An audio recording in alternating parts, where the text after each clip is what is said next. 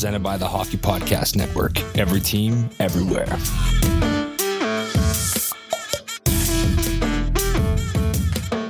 Hello, hello, hello, Oilers fans. Welcome back to another episode of the Oil Country Podcast, and thank you for joining us.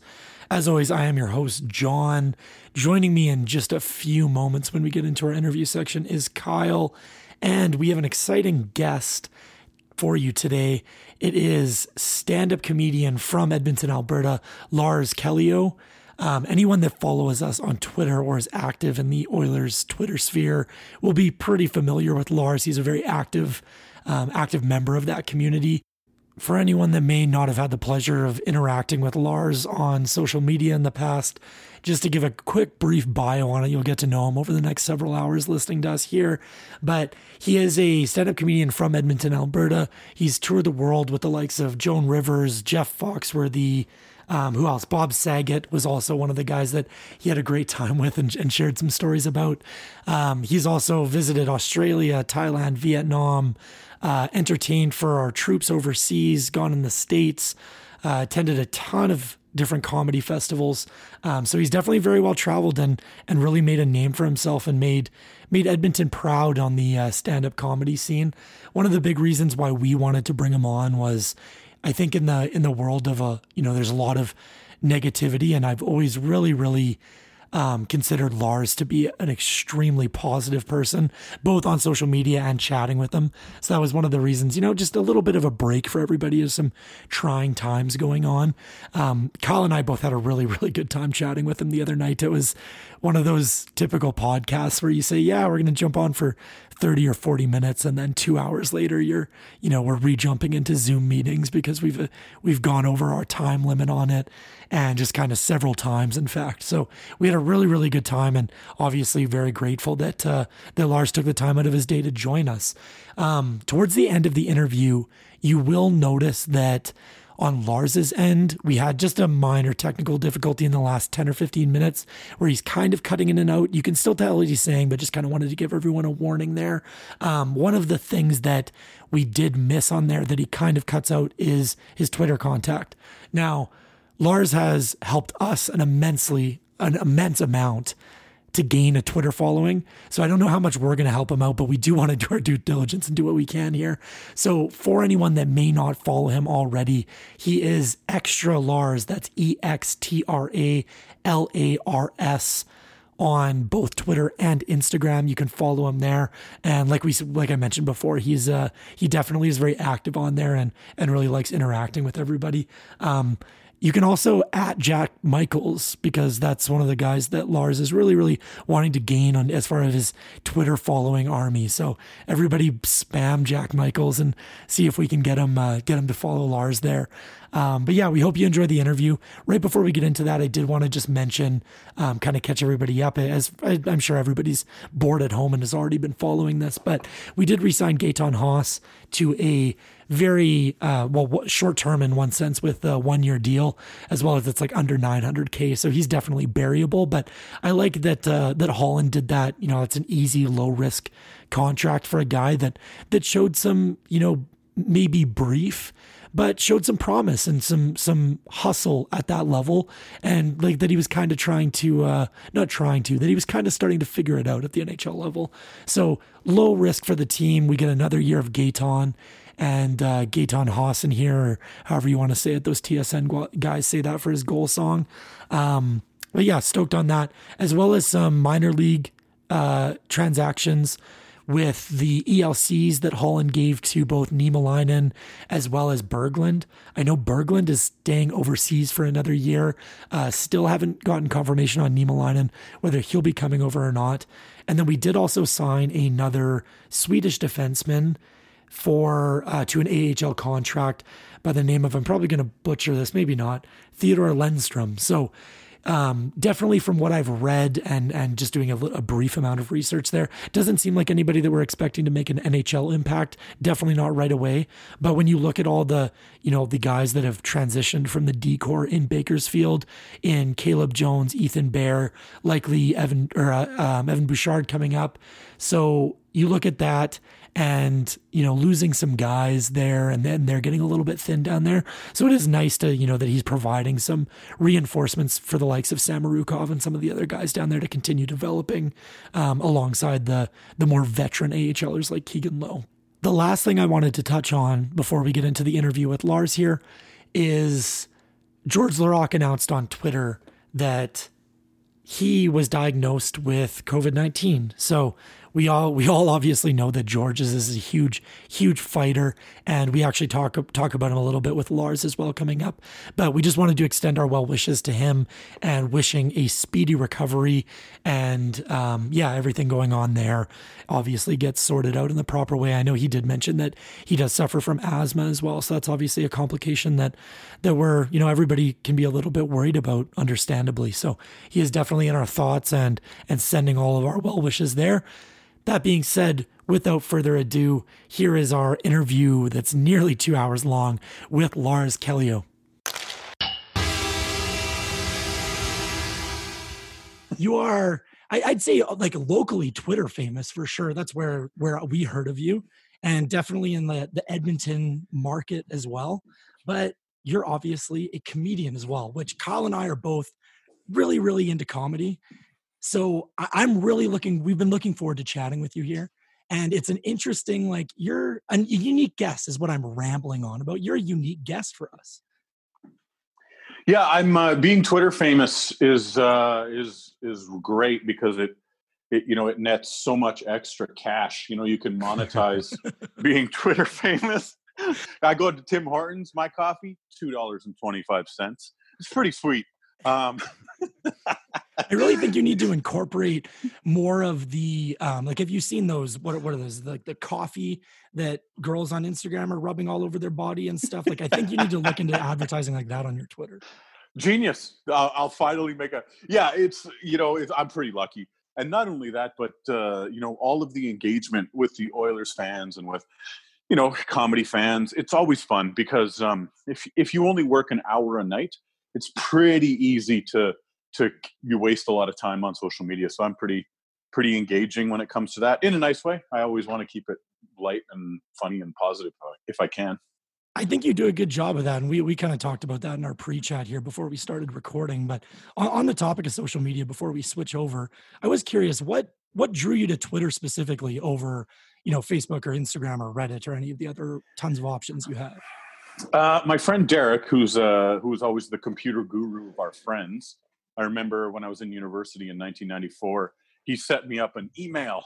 He just came up to me and said, "You have an email now," and I said, "What's an email?" And he said, "Electronic mail," and I said, "That's never going to catch on."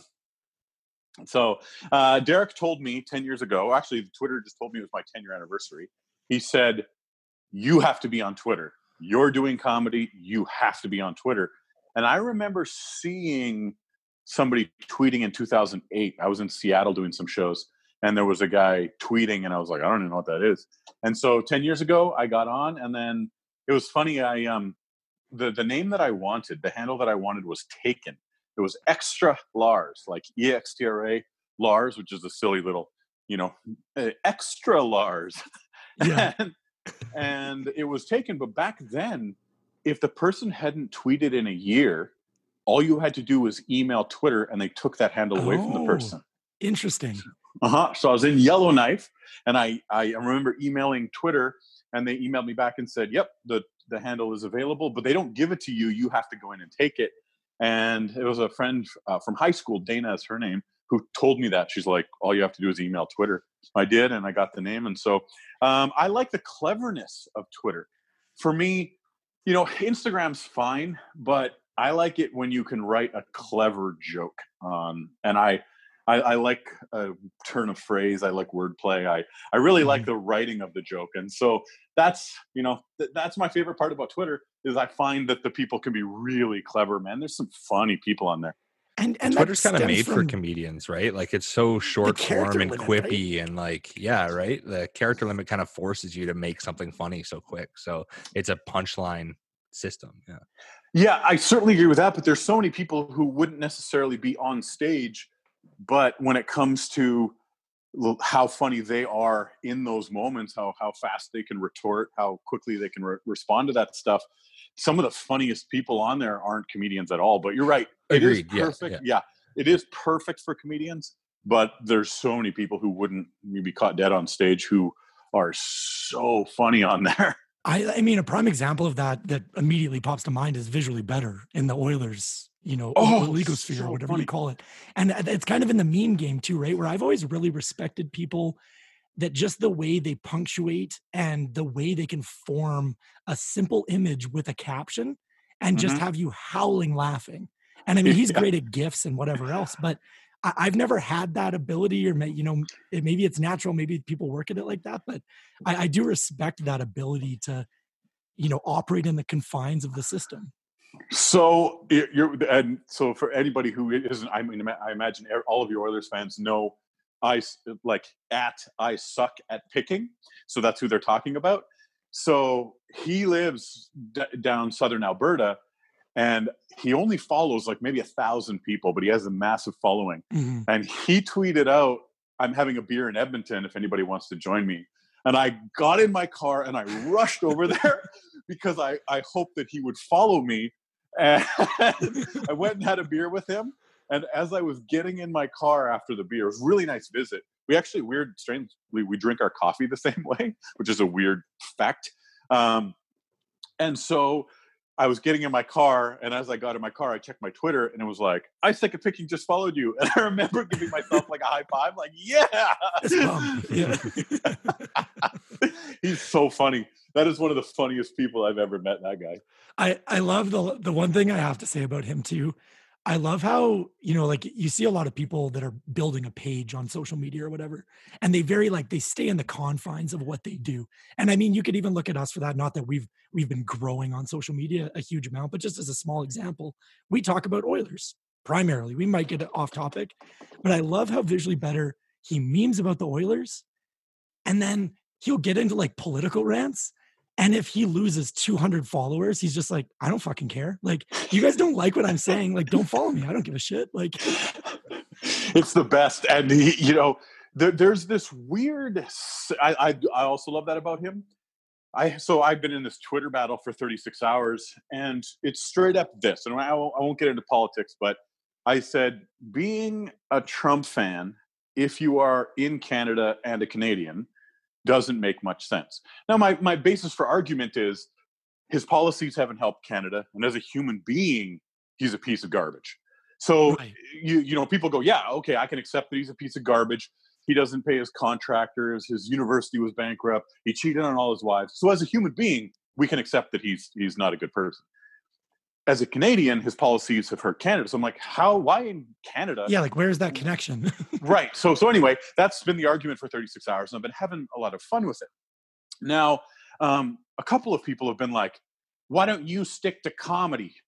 I'm like, I'm not defined by my job. I'm a human being with my own opinions and beliefs and and my own feelings. And so I'm saying it doesn't make sense to be a Canadian and a Trump fan. Now you can be. Uh, you're entitled to your beliefs and your your opinions, but I think it doesn't make sense. now people are like, "Well, I bought tickets to your comedy show." I'm like, "What? So you can tell me how to think and feel?" Yeah. Like I I don't. So when I see people go at go at um, visually better, who are like, "Why don't you stick to making Oilers memes?" I'm like, why? Why would you? like, like, this is a person. If if you have a jukebox in your house and your jukebox has an opinion, and you're like, why don't you stick to playing records? Okay, that's an inanimate object. you that you put money in, you can tell that thing how to feel. Yeah, you own but, it. Yeah, yeah, sure. But I'm like, you, you like this guy. You, bought, uh, I bought tickets to your show, and I recommended you. Oh, okay. Thank I still you. think Trump is an idiot. So I'm like, well, I'll tell you what if if you want to get i don't know pay all of my bills then you can tell me how to like i don't even know what, so it's funny to me when he does get political and people go at him and then they say well why don't you stick to your opinions on oilers i'm like well, what this is a what?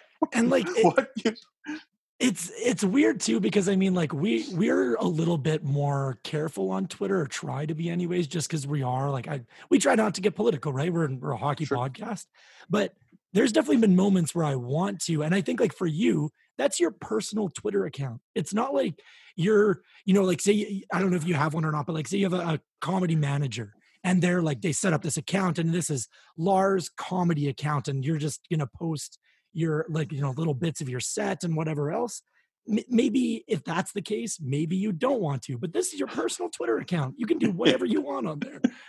Yeah. And, and there's way worse stuff being posted on Twitter than what you than what you're yeah, doing. Yeah. yeah, and and I I I I really did post what I said about Trump because I decided I wanted to clear out anybody who was a Trump fan. And I and you know, I we don't have a horse in the race, so it was very deliberate. And so when people are like, I don't know, I'm like, you can't defend this position. I don't think you can. Maybe you can. Anyway, you're right. And that sense of I have a right to tell you what to do because you're a comedian. I'm like, I'm, I'm also a person, and so it's fun. It's I think it's hilarious, and and I have I have sometimes I have too much time on my hands. part of having the night job, I guess you have a little bit too much time on hands. I mean, that logic just makes no sense, anyways. Like you could just use it back of them. Like, why don't you go check out groceries more, or go doctor more, or whatever, right? Like, why can you have opinion on anything? Like, it's such a weird opinion to have on anybody, right? It's so, a weird place yeah. to draw the line in the sand. Yeah. That's for sure. I fully agree. Yeah. And and to to like, I'm like, I, I really, I I really think of, I want to be a compassionate person I really do. And I want to care about people's feelings. So even if somebody was a Trump fan, as a Canadian, that's a human being. And I said that in a couple of the tweets. I'm like, somebody got mean and, you know, these people are stupid. I go, no, no, hold on. They would probably stop and help you change a tire. They would mm. probably come over and and help you if you know if you needed a hand. So that doesn't mean they're a being. bad moral person. Exactly. Sure, I fully agree. And so I want to try and keep it civil. And so and so my wording was, I hope it was, it's a little bit silly. And then I, I said, I think you have limited mental capacity. And that I'm like being a little bit silly, but also these, these are my thoughts and feelings. And you're right. This sense of weird, like telling the Dixie chicks, you know, during Bush administration, so, you know, whatever, 15 years ago, they were like, we don't like our president. And they're like, we don't pay you to pay, have an opinion. we pay Sing you your stupid songs. Let's go. right, and and that's I'm like these are these are people, both you know whether they're entertainers or whether they're podcast you know guys or whether they're you know if um you know Gretzky, I remember him you know saying he supported Harper or whatever that was back then, and they're like, how dare Gretzky do that? And I'm like, but he's a human being. That's that's a person who has his own brain and his own heart and he gets to speak his mind about things if he wants just because you want you know just because you want him to to have your particular leanings whether it's politically or re- religiously or whatever i'm like no that's a person let him let him have and, it and it's gonna sound cheesy but it, it kind of gets back to that you know like cliche or whatever you want to call it of I can't control other people's actions, but I can control how I react to them. Where it's like yeah. you could have you know, you could have an idol that you look up to, whether that's an athlete, a comedian, a politician, actor, whoever. But they're entitled to have that opinion and use their fame or or stature to broadcast sure. that opinion just like yeah. we're doing here i mean it's not it's not fame or stature but we're just guys sure yelling into a mic and getting random people to join us and but it's still like I understand, you know, when like you look at celebrities and they make say some kind of like offhand comments, whether it's politically or whatever, and you're like, really wish, you know, like what do you know about the real world? You're some millionaire in your penthouse. Like, what perspective do you have? But it's really at the same time, you know, like just what you're saying. It's like uh, if I don't agree with them, I can just not listen to them. And same thing with you. Like if somebody gets offended by something you do on Twitter and they say, Hey, I bought tickets to your show, like I'm not going anymore as much as you wish that person would still come, like, do you really care? No, but I also the idea of no, I don't, and um, I appreciate that they were a fan. Mm-hmm. But if they if this makes them not a fan of my comedy, or if this makes them not, I'm okay with that. I actually thought I actually thought this this particular exercise would lose me about 50 followers. I really did, and it lost me eight and gained me 10. so go. I, yeah. I I thought it would lose me a whole bunch. And I'm like, I was okay with it. It was a deliberate, it was calculated. And to make this about the Oilers, I love how Grant Fuhr uh, yeah. engages people on Twitter. I love how he interacts. And I had one of my favorite responses. So some when people say mean things about Grant Fuhr, he'll respond to them, even if they have like two followers. Grant Fuhr, go go to his Twitter. He is such a nice person. He really I, I, mean, I don't. I've met him a few times, and he's always been silly and fun and really nice, and, and shake your hand and sign something if you want. And he, I, I like him. I do. And I remember being 12 years old, getting his autograph, and uh, the media was there asking him questions, and he was cracking them all up. And I remember being 12, 13 years old, and looking at him making the media laugh. And I thought, what a great like he's just having fun. And so somebody said something about Grant has made a lot of mistakes and he replied to it and he's like subtweets it like he puts it on blast a little bit and goes oh okay well i guess i guess you've never made any then? And i responded to that tweet i said when we're talking about grant fuhr's mistakes we're talking about that year in the flames jersey right? Like yeah i i mean i've i've gotten over it now but it took me some time. Like i I would love it if he would come out and say, "Yeah, that was a mistake." I would like, love it. Why call out? I mean, I'm not going to try and rationalize what people online are doing, but that's just where my brain goes. Why call out a guy that's been so open about the mistakes he's made? And like, there's literally like making Coco. He made a movie about it. Like, he obviously has like grown from that and wants to use that as a as a growing experience for other people to see that and like realize that your mistakes don't define you. And then people are like, oh, like ripping on this hockey Hall of Famer for doing cocaine 30 years ago? Like, yeah, uh, it, it's. I, I think it comes from a little bit of a dark place, and we'll make this light, and and we'll definitely make it more about the Oilers. I, we can get dark. I don't mind. well, I so I I think that the people that attack, and especially when they hide behind a fake name, like it's my real name, it's my real picture, you know, and I, I want to own my own mistakes. And so when somebody brings up something from the past, I, I'm always like, you know what? I've made peace with it. If you're still back there, that's okay. You know, so those ideas of Grant really owning it and people being mean to him, I think that they're in a dark place personally. They're they're not happy people. And happy people don't go around trying to tear down other people, mm-hmm. especially. Mm-hmm. That's such a great point about Grant Fuhr I mean, you know, his his documentary was great, and he absolutely owned every part of it. It was put out there, you know, for the public to look at. And once we make peace with ourselves, and once we apologize for our mistakes and say we're going to try and be better than we were, there's not really anywhere else for us as people to go. Now it's up to the other people to decide whether or not they want to let it go.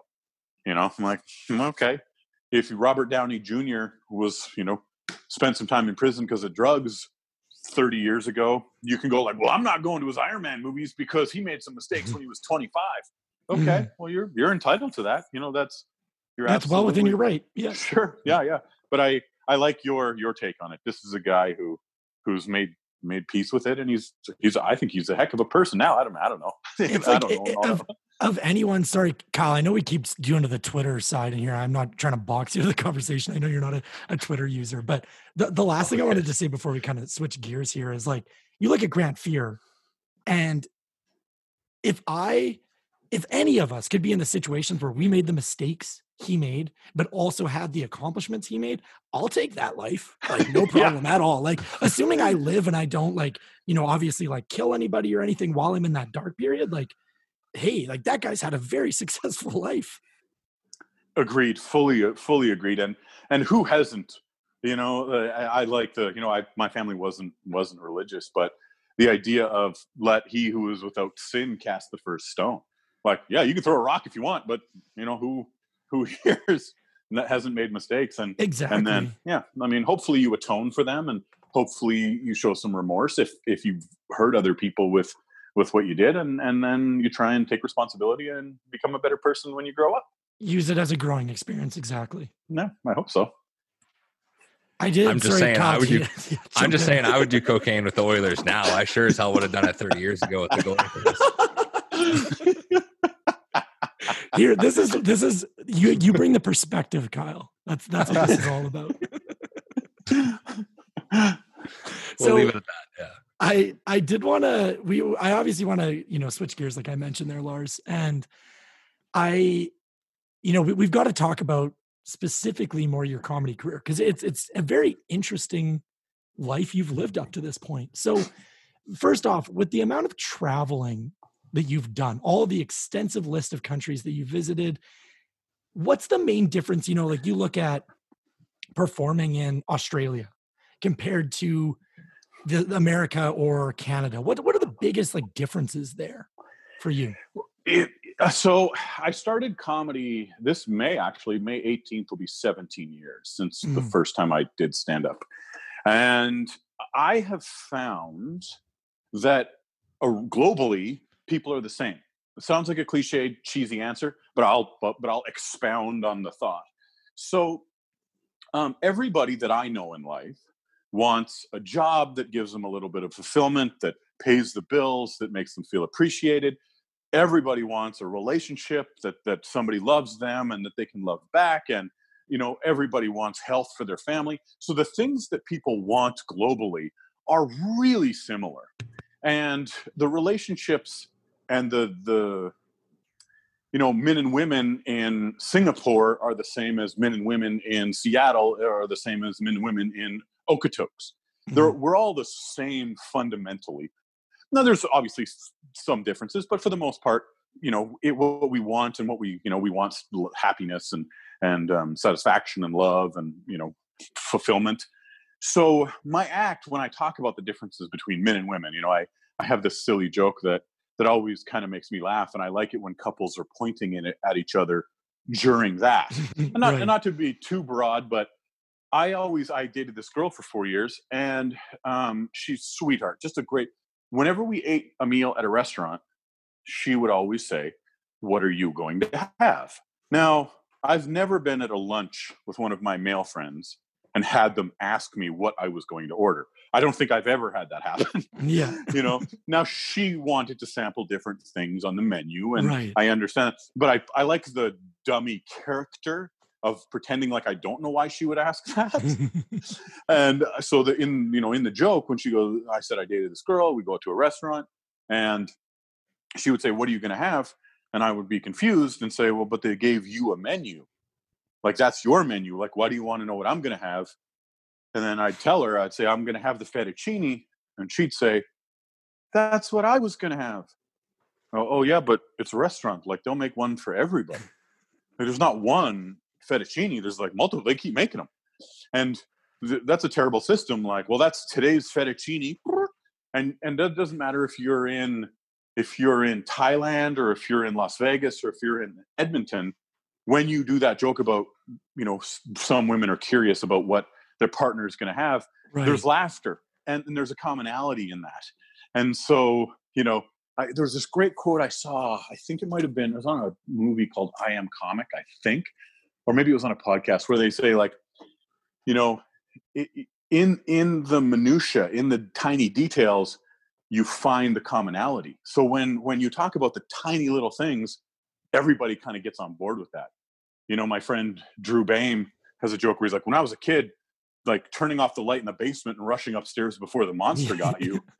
when he tells that joke, everybody goes, "Oh yeah, it was so scary to, to leave a dark basement as a kid." And grow and, so, and growing up, everybody thinks they were the only one that did that. It's almost like a bit of shame.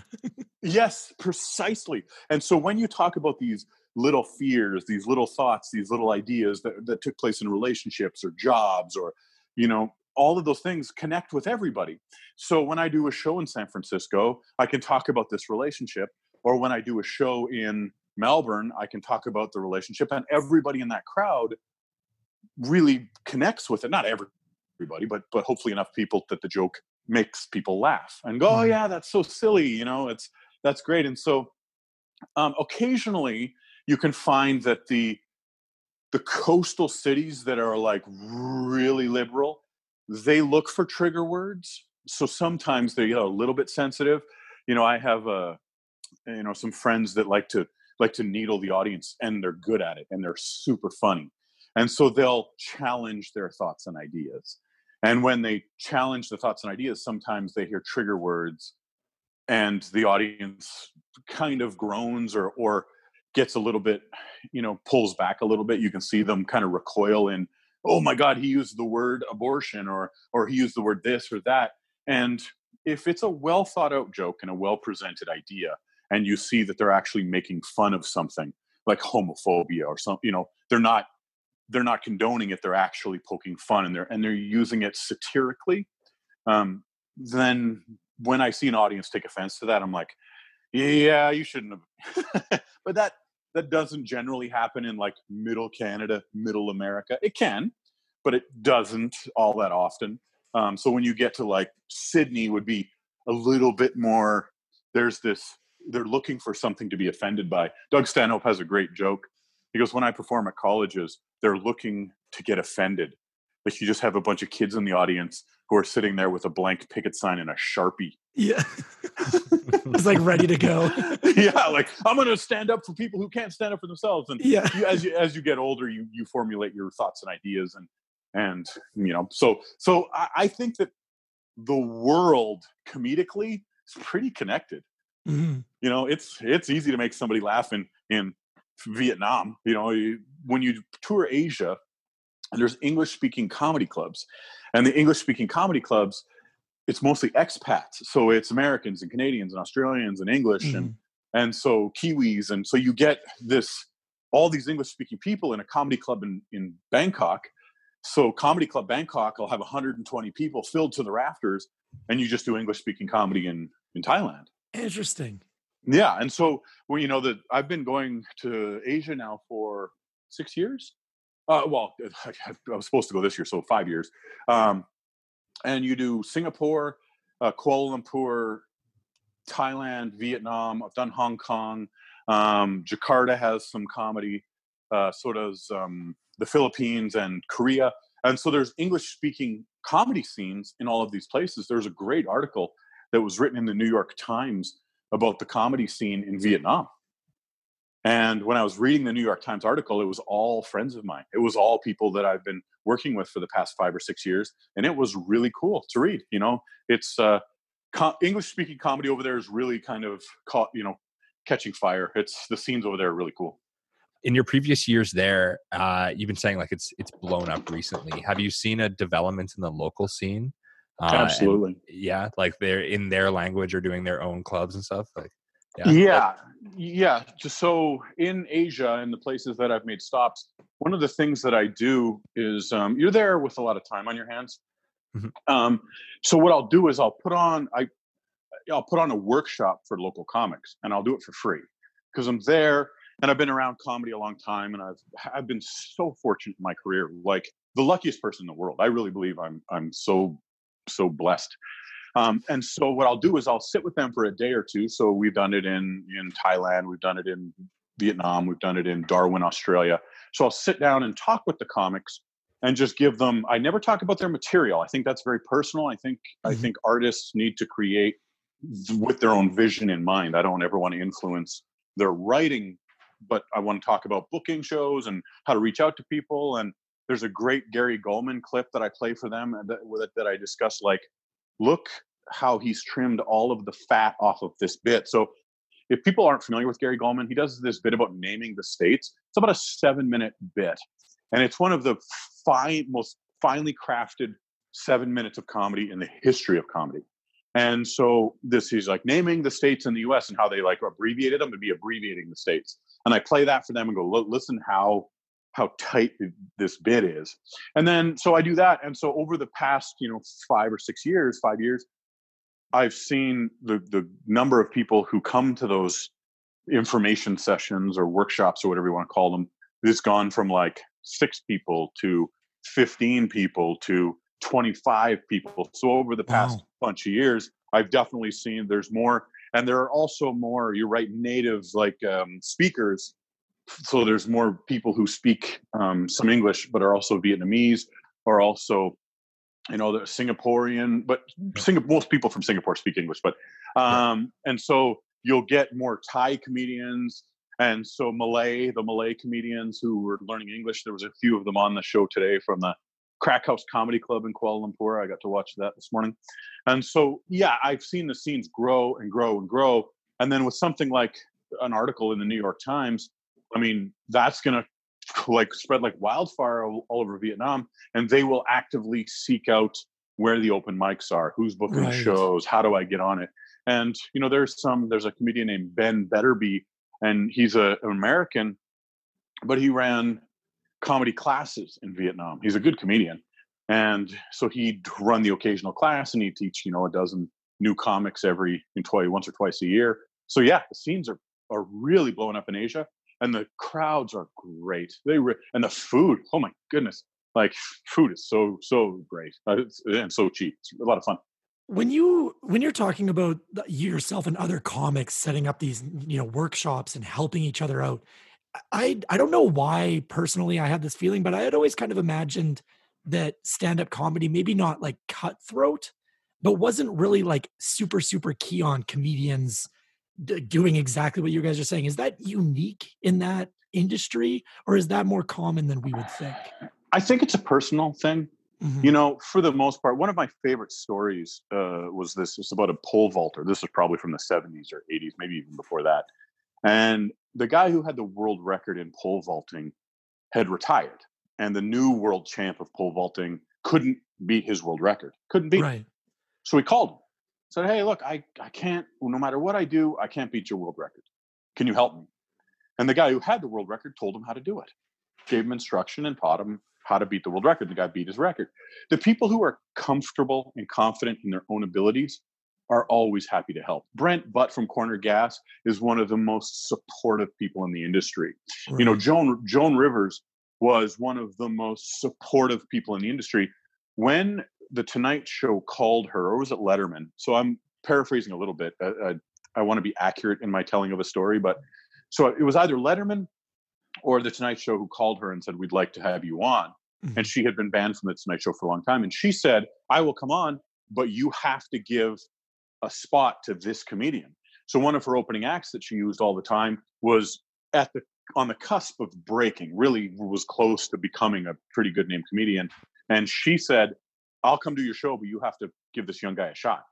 And so somebody like Joan Rivers, somebody like Bob Saget, so all these people, Foxworthy. I mean, Foxworthy took Ron White, Bill Engvall, um, and Larry the Cable Guy on the road in the Blue Collar Comedy Tour. And Jeff Foxworthy made them all millionaires. He made them all famous. And so somebody like Foxworthy, who has had a good career, is happy to help out. You know, I, I love the quote. Um, I think it might be Kevin Spacey, unfortunately, but yeah. the idea of um, if if you reach the top, it's your job to send the elevator back down. You know so there's a fantastic comedian from edmonton named sterling scott and when he was first starting out he was my opening act for a long time. And when they called an agency called and said we're doing the just for laughs showcase. Who should we put on it? I said this this young guy he's amazing. He's working his butt off. And they said well we got these other guys who i'm like no you got to put this guy on. He's the hardest working and he's the funniest and he got just for laughs that year but it was easy for me to champion him because he was nice and hardworking and super funny. I'm not mm. threatened. I'm not threatened by a funny guy. He had put in all of the work, right? And and so I think that acting and mu- music and and improv. I think everybody. It's. I think the bell curve is the same across everything. Even I don't know, say NASCAR driving or podcasting. The people who are the best podcasters. If somebody reached out to you and said, "We're thinking about starting this podcast," you don't necessarily see them i don't as i won't speak for you guys i'll let you answer the question. I don't see them as competition but rather somebody who is tipping their hat to your expertise for saying like i respect what you guys are doing. Could you help us get started? A hundred percent. Excuse me. I, it's it's weird and like i guess it's just you you don't they're not your direct competition right and i think that's the big thing when you look at you know I, I mean there are some definitely some um, similarities between comedy and, and podcasting loosely, where yeah. you know viewers of that content, I'm not going to go and be like, I love Kevin Hart. He's my favorite comedian, and fuck everybody else. I only listen or watch Kevin Hart's stand up. Yeah. You can like you know I listen to tons of podcasts every week. Most people that are into podcasts do. Sorry, Kyle, what were you going to say there? Uh, I just want to say that I, I think excited. almost, I think most careers are like that, right? Like mm-hmm. typically the cutthroatness comes lower down on the rung of the ladder, right? Like where it's people competing to try to get up. But once you're at the top, most people are looking for others to succeed too, right? Every chef I've ever worked for has ever only ever wanted me to succeed. Most comedians, like you called out a few, like Joe Rogan and his Death Squad, that was a huge part in bringing Ari Shaffir. Uh, Bill Burr was maybe a bit popular before that, but you know, like Bert Kreischer, numerous others from that, right? Uh, and and even just related to the Oilers, like Gretzky has said numerous times, he's going to be at every game when Ovi is close to breaking his gold record if he gets there, right? So, yeah, uh, yeah, it's it's the professional thing to do and it's the mature thing to do, and and most people that get to that level get there because they have that attitude in the first place, right? They're not spiteful and backstabbing everybody at the bottom. So, yeah, fully agree. Yeah, yeah. you can't you can't outwork somebody, you know if, if, if, like the amount of time Gretzky would spend on the ice or Ovechkin or Crosby or any of those guys, they're I just remember uh like visually better, like ice like a picking. He had one where it showed McDavid out on the ice by himself. There was this picture of him like in on an empty sheet of ice, just still yeah. practicing a shot. And he photoshopped in Russell laying on the ice in front of him. I laughed so hard. Uh, um, oh, that's I, good. If you that's guys, really oh, it was so great. Um, it's so funny.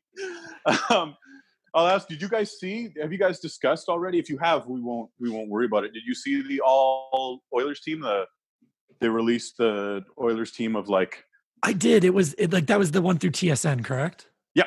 Yeah. Yeah. And I so that I I don't I saw the picture, but I guess there were some parameters. Like there was you had to play X amount of games, you had to play X amount of years. So I know there were like a guy like Cujo, for instance. A lot of guys were arguing that he should have been one of the goalies with Fuhr, but wasn't eligible, I guess. I don't know if Kyle, okay, did cool. you see that one? Uh, I'm actually looking it up right now. So no, I didn't see it. It just got posted today, right? So yes, yeah, I correct. think it was on. yeah, was it on Dusty's Twitter? I think he was talking about it. Most of the TSN guys are talking about it today. Yeah, and so to make it a little bit about Oilers, so people don't think we, um, I I saw Buchberger on there, and I was like, how did like I was a bit of a Bucky fan until he threw an elbow at Gretzky's head, but yeah. um, I forgave him for that eventually. I was at that game. I really? bought my I bought my dad Father's Day tickets because the St. Louis Blues were in Edmonton, and in the first period, Gretzky had a goal and an assist, and then he cut across the blue line, and Bucky stuck his elbow out and knocked him out of the game. I was mad at Bucky for five, eight years. Do you remember what so the reaction was? Like, what was the fan base like? Was were they in similar view as you were? Yeah, because we were all there to see Gretzky. Like we yeah. all the tickets were expensive. Could give a shit and about the so, '90s Oilers. sure, and so we were we were all there because so you're in the first period, and people can fact check this. I'm pretty sure my memory is accurate.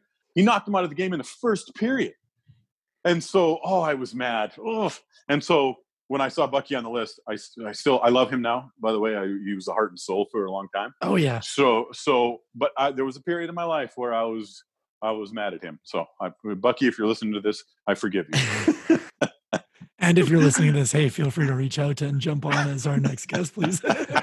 when we were talking about all the people like helping each other out and not really competing, I was like, my immediate thought was like, why hasn't Spittin' Chicklets reached out to us and like asked us to come on? You know, like maybe Biz could jump on our show. Like, come on, help us out, man.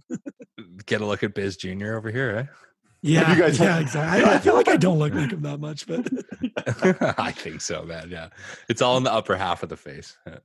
yeah, just yeah, maybe, maybe. What was uh you had mentioned um Joan Rivers before mm-hmm. Lars, and I'm curious, I don't mean to keep steering it away from hockey. It's just we've with the hiatus, it's weird, and we we want to talk comedy too. Sure, yeah, so absolutely. You you mentioned that um sorry, when you sent your bio over to us, that was obviously a huge, big thing when when I read that. That I was like, wow, that she had kind of taken you under your wing. You knew her well, and you were also invited to her funeral when, when she unfortunately passed away. So I'm just curious, like that's a that's a legend. What was that like as a as a young up and coming comedian, just to have that exposure to someone like that? I I wish everybody would have had a chance to meet her because you don't have to make her sound better than she was after she passed away. You know, they sometimes want to, you know, sugarcoat somebody's life and, and sure. look at it through rose colored glasses. You didn't have to do that with Joan Rivers. So, um, how it happened, and there's a bouncing ball, and I'll try and blast through it so as not to bore your your um, listeners.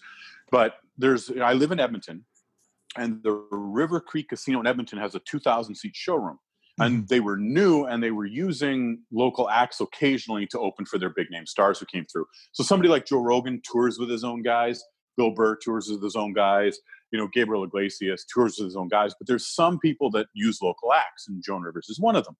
And so uh, I had worked really hard to get in with the casino, and I opened for Martin Short. So when I opened for Martin Short, it was a Friday night, 2,000 people. I had to do 15 or 20 minutes and the set went well well it's friday night in front of 2000 people it's mm. you know if, if you've been You're doing comedy up. for a while yeah. I mean i was i was a, I had done a lot of shows i'm gonna make myself sound like i'm an arrogant I, I, had done a lot of shows so i was ready for that show you know i right. wasn't an amateur comedian i was you know i'd been doing comedy for i'd done thousands of shows by that point so mm. i went did the 20 minutes for martin short set went well i come off the stage and all of the entertainment people from the river cree were standing there and they were like, "You were fantastic." And I was like, "Oh, thank you, thank you for the opportunity." I mean, you're working with Martin Short. He did like a Three Amigos thing, and he did a Jiminy Glick thing. He was really wonderfully funny and so gracious. I mean, he's Canadian. He was so nice. And so they said, "We will be sending you the contract for Joan Rivers tomorrow." And so Joan was the next big name act. So they sent me the contract, and I got to open for Joan. And uh, I really got along with her she has a couple of assistants and road managers that she works with. There's a great documentary called A Piece of Work, and that documentary, there you see them in there. If you if you know who they are, Graham is one of them, and um, Jocelyn, just such nice people.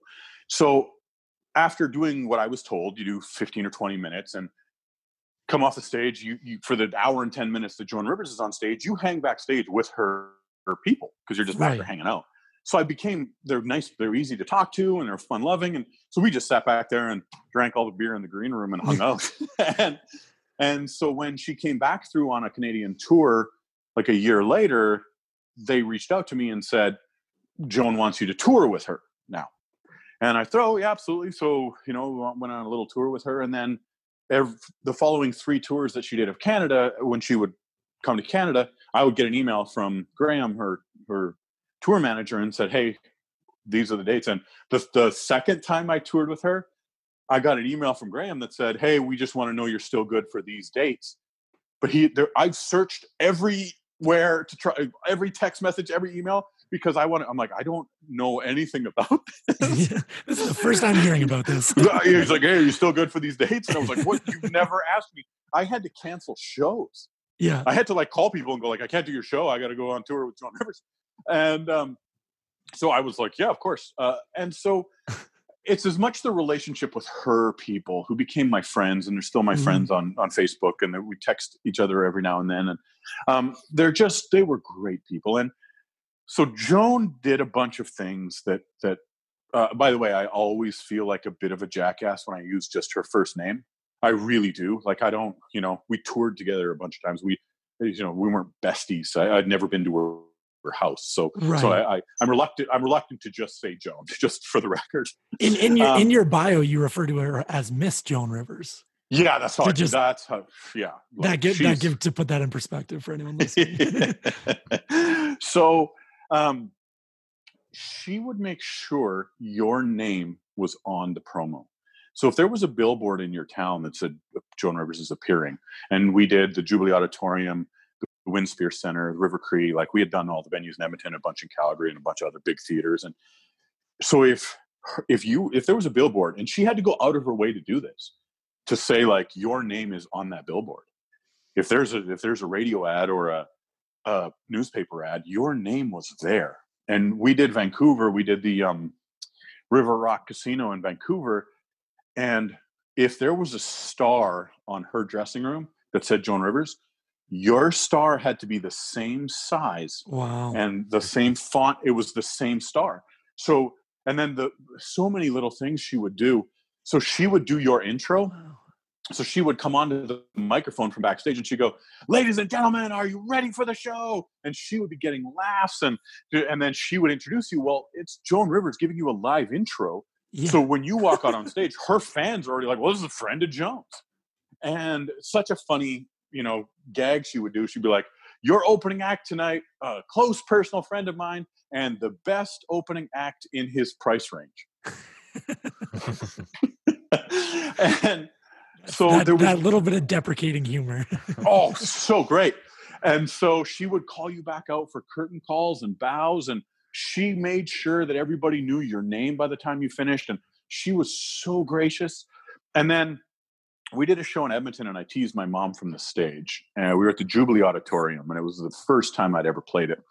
And I considered, and I really did, getting down halfway through my set and kissing the stage because I couldn't believe that I was standing on stage performing at the Jubilee Auditorium.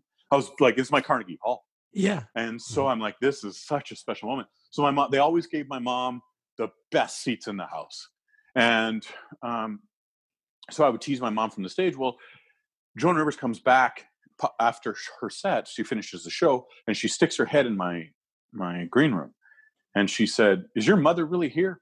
And I said, "Yeah." She goes, tell her to come back here. I want to meet her. And so she had watched my show, heard me teasing my mother, calls my mom back, and stands and talks to my mom for 10 minutes. And she said, Your son's got a bright future. I really love working with him. He's so funny. Talks to my mom and her husband, Ken, for 10 minutes. And then when she leaves the dressing room, Graham was standing there. She toured with a suitcase filled with um, stuff from her home shopping network and she would uh, Graham was standing there with jewelry and handed it to my mom and my girlfriend at the time and said, Joan wanted you to have these. That's incredible, dude. And your mom must have been so proud of you too for yeah. Well, here's Getting the, there too, right? Like yeah. Mm, that here's the best part. My parents were professional entertainers for 25 years. Oh, so really? my parents never cared. They never cared about my my success. And not to say that they weren't supportive because they were, they just didn't care because they were on TV. They toured with big name acts. Right. And oh, so wow. all through the 80s. So what I love about Joan taking the time to do that is if is if my parents, let's say my parents were an accountant and uh, and a nurse, well, they might look at the profession of stand-up comedy and go, my son my son shouldn't be doing this. He should right, get a that typical like get a real job. Yeah, exactly. Get a real job. Yeah my parents didn't need to hear that, but she didn't if, know that if, though. That's right, exactly. She's so, she's vouching for you to kind of like in case there's any kind of bad blood here. Mm-hmm. she's stepping up and saying, "Hey, your son's on the right path here." Like that's yes. awesome. And take her taking that time and that 10 minutes to do that thing was very deliberate in that if you needed a stamp of approval to get your parents support on this, she gave it to them.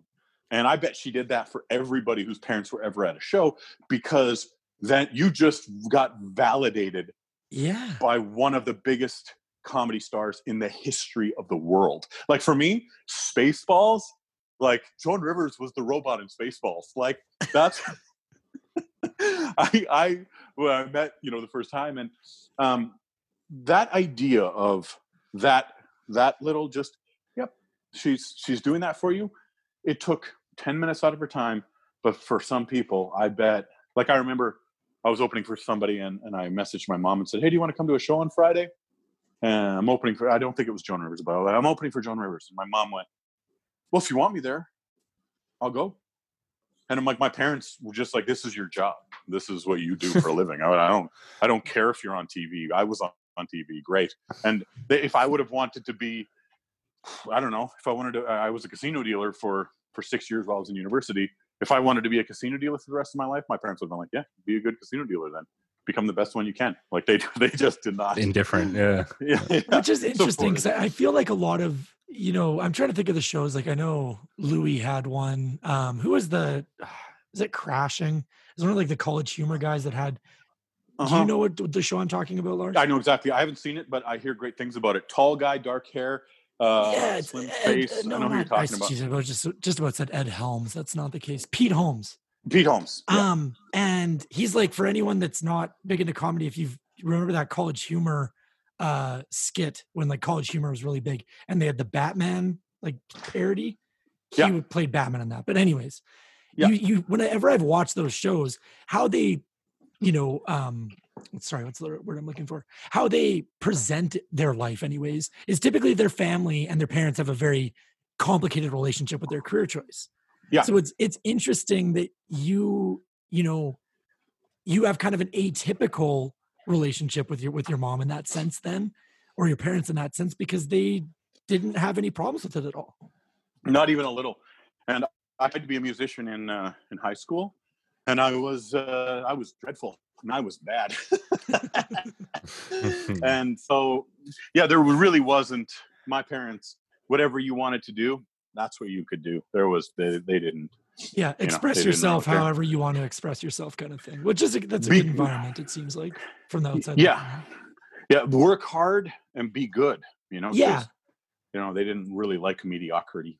I I wanted to um one of the the closing comments on the as not closing comments, but as far as what we were talking about with Joan, um, or Miss Joan Rivers, um, I think it's so mind blowing that someone of that fame and stature was that down to earth and and had that understanding where we were just talking earlier where you know if, if you listen to people or not right way at the start of the show. And all these celebrities that are millionaires and living in their penthouses and have no perspective on on the world and like why would you you know we don't have to listen to them and like they're giving all this advice but they don't really understand. But meanwhile you have a star of this stature that's coming in taking the time where she could just be coming in and yep doing her set. Who gives a shit about anybody else that's underneath me? I'm famous i'm doing my job that's my thing. But she realizes to the people that are opening for her having their name on a billboard is a huge deal meeting her talking to your parents is a huge deal and it's it's very refreshing to see someone of that you know i keep saying repeating this but of that stature and that accomplishment have that really down to earth perspective still that's very refreshing yeah she was through and through a stand-up comedian and I, I was really lucky in that one of the two one of the shows we did when we were on a tour so she would, we would go do sound check. So you would always be like, let's say five o'clock sound check. So we would go do a five o'clock sound check and she would have little gags that she had set up. And so one of the gags was uh, flower pots. She would have to have 12 flower, like flowered flower pots on the stage at the front of the stage. And they made the stage look good, but at the end of the show, she would pass them up to the audience members. It was for a mm-hmm. gag at the very end of the show. So when they're playing her off, and she would have a 12 piece orchestra. I, this was one of the funniest a 12 piece orchestra for one joke. For one joke. So she would hire, they would have to hire 12. Just these people on standby, ready to go. so they would play, they would play me on. So they would have like, they would probably need to know five or six songs.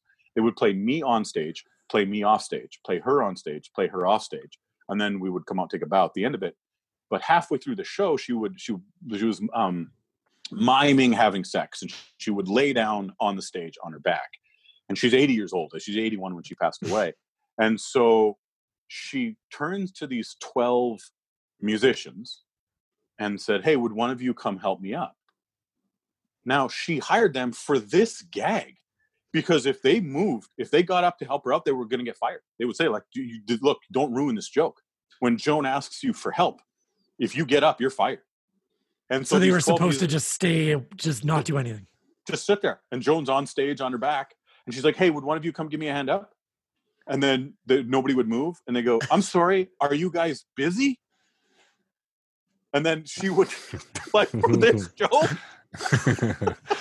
like them playing the intro and the outro music was just like a perk of like, well, they're here anyways, so we might as well get them to play it. The whole so purpose funny. is just for that gag. Wow. Yeah. Killed. Hilarious. And so um, she she would we would be doing sound check and, and the, the orchestra would be there and I'd explain everything to them and we'd walk her through all the jokes and um, so everything she would always be very funny during sound check, always hilarious.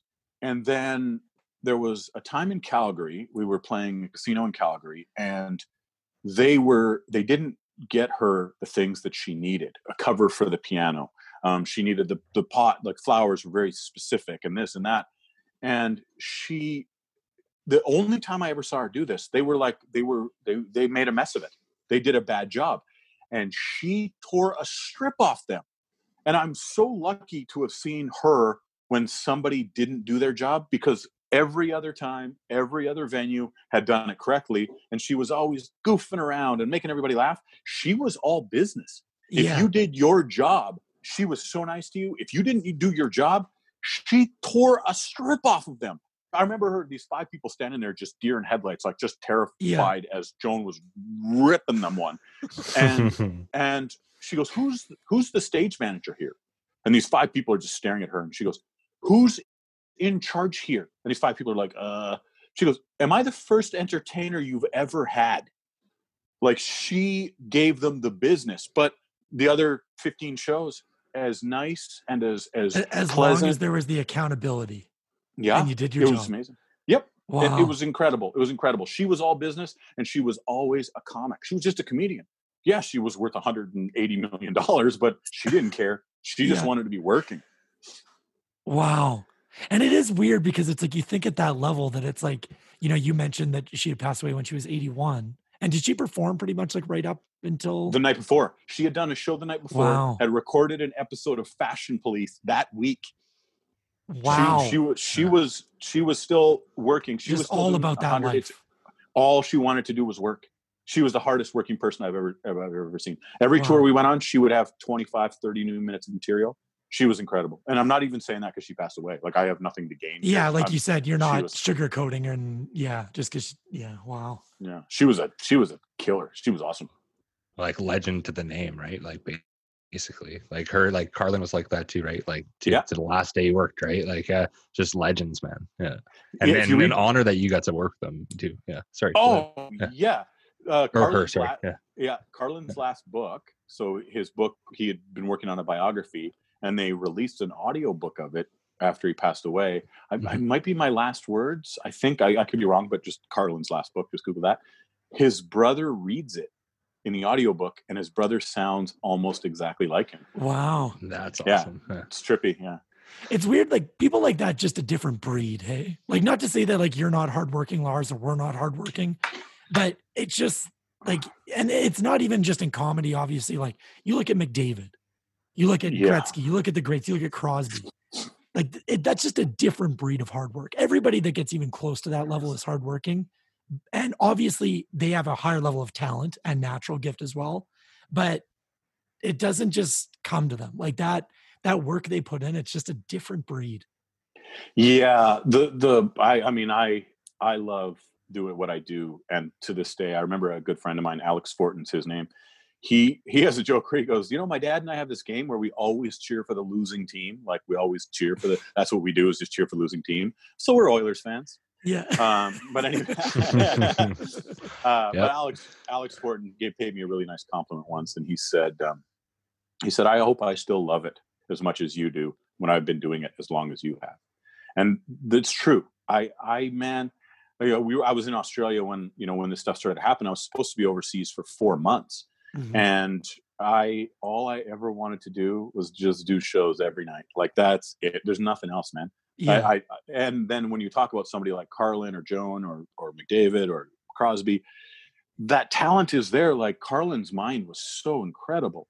You know, they were so quick, but also this desire to be undeniable. Like mm. you can't stop Connor McDavid. Yeah. Like you that that documentary they did about his yeah. Oh. knee. I mean, that guy's like, no, I don't want a year off. I'll work 14 hours a day every single day until the season starts. And we none of us knew that he blew out his knee. No, none it's crazy. It, yeah. It's nuts. I, just driven to a different level. Like that's just that's not that's not a normal human trait. So no. when when you mention you know like how much you love comedy, are you able to like put that into words specifically? Like, is there one main thing about it specifically, or is it just the whole industry and art of performing comedy as a whole? I think I think you have to love it all. Mm-hmm. So if you want to be a good podcaster, yeah, you have to be good on a mic. Yeah, you have to be well versed, well well read in whatever your area of expertise is. Mm-hmm. But also you have to kind of enjoy all the other stuff, like the booking of the guest, the editing of the show, the you know the promoting of the show. Yeah, the marketing, and, whatever else. Sure. So if you're not, if if it kind of falls down, it's like a three legged table. You take one of the things out, it doesn't stand up. And mm-hmm. so with comedy, I really do love booking tours, booking comedy clubs. I wake up in the morning. I'm up. You message me eight fifteen. Any doesn't matter where I am in the world. I wake up at eight fifteen, and I I get to work on filling my calendar. And I've done that. I mean, it's been I've been a professional stand-up comedian, which is so ridiculous to me. I didn't think you could be a professional stand-up. So I mm-hmm. like the booking part of it, but then I like the joke writing part of it. I, I like it when something strikes me as funny where, you know, I have a brand new joke that I haven't had a chance to try yet, and it's, you know, every now and then I find myself having this moment of, is this virus a figment of my imagination? And I'm like, it's so crazy. Like maybe it's not a, oh, maybe I'm just imagining this. Maybe it's a fig. And it was like figment. That's a weird word. Like, like, have you ever heard the word figment before? That's weird. And then I realized that I'm on the verge of talking to a volleyball. Like that's how Tom Hanks ended up. Talk, like you're just yeah. sitting there. Like, like, I've been in my freaking house too long. and so that idea of not, I don't understand where the word figment came from. Um, and so writing that joke, I loved that, and now I can't wait to try it on stage. So I like the I like the professional side of it. I enjoy the writing side of it. I love the performing side of it. But if if you're not adept at any one of those things, it, your comedy career has a really tough time getting off the ground. Mm-hmm. You know, so I mean, Pete Holmes would have had to take acting classes. He would have had to know how to write a spec script for his show that he wanted to pitch to the to the networks. So you have to be driven, and no one, no one tells me what to do in the morning. No, I have to be my own. You're your own boss. boss. Yeah, yeah, and I love it, and I can't believe that I'm that I get to do it but you know so i think you have to love it all and there's not any one thing I man being on the road driving seven hours to a show with one of my friends i could sit in a car with look up alex fortin look up brian short uh, you know there's a great comedian out of australia who's a huge oilers fan chris franklin so bloke franklin is his to message him on twitter if you got if anybody's listening to this message bloke franklin and tell him that uh, that Lars said hey on the podcast. So I get to work with all and drive long distances, and we joke and laugh and have these silly moments, and then we get to do a show at the end of it. I love it all, man. I really, I don't care if I'm in Bangkok or Seattle. I don't care if I'm in Okotoks or Lloydminster. I yeah. I love it all, man. Some shithole wherever. That, that is, it. that's inspiring. I, Sorry, go ahead. I think in that too, you, you, touched on something important that we talked about earlier as well. That that camaraderie, right? Like it's an individual performance, especially uh, comedy, right? Like you have to make your own bit and do your own performance, right? But having, like you just said, your friends there, or you being with Joan, or or everything else we talked about earlier, right? Like that in itself, like makes you want to be better so that you perform for those people or for your friends or, or your family or whoever right? So like yeah it's it's a balancing act in everything and and yeah dude I, you're very smart. I like talking to you. Well and so what something i, I figured out it was um, almost pavlovian in that i learned early on that the better i got the more i got to do it.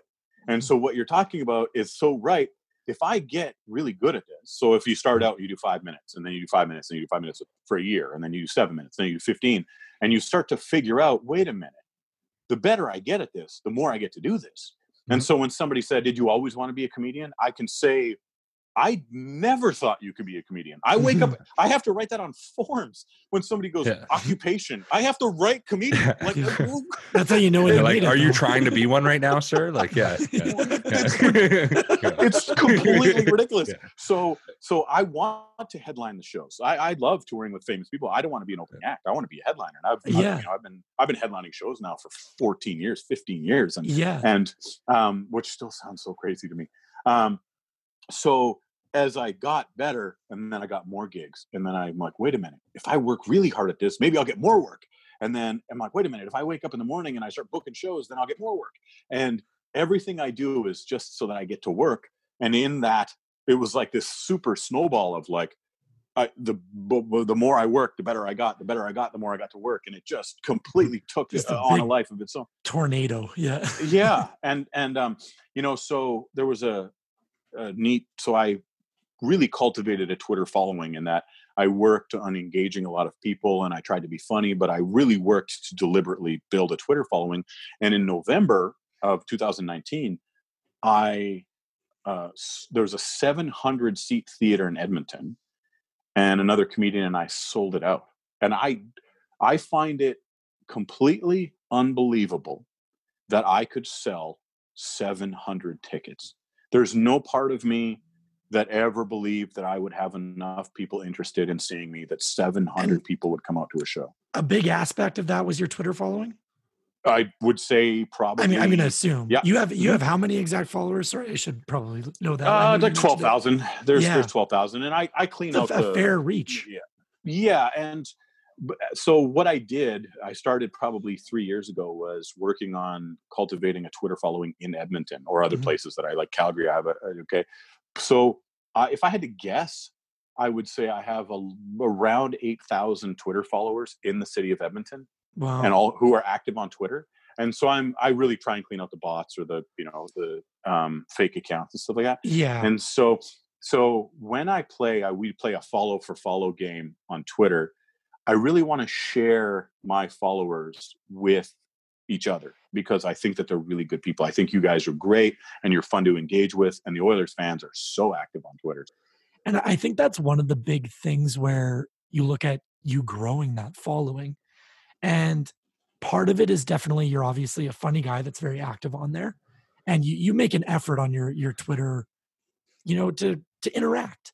You're always approachable there. And and you look at even you're posting currently, or the last quite a little while, the your top 10 lists that you used to write in the paper, which is like kind of very nostalgic thing, right?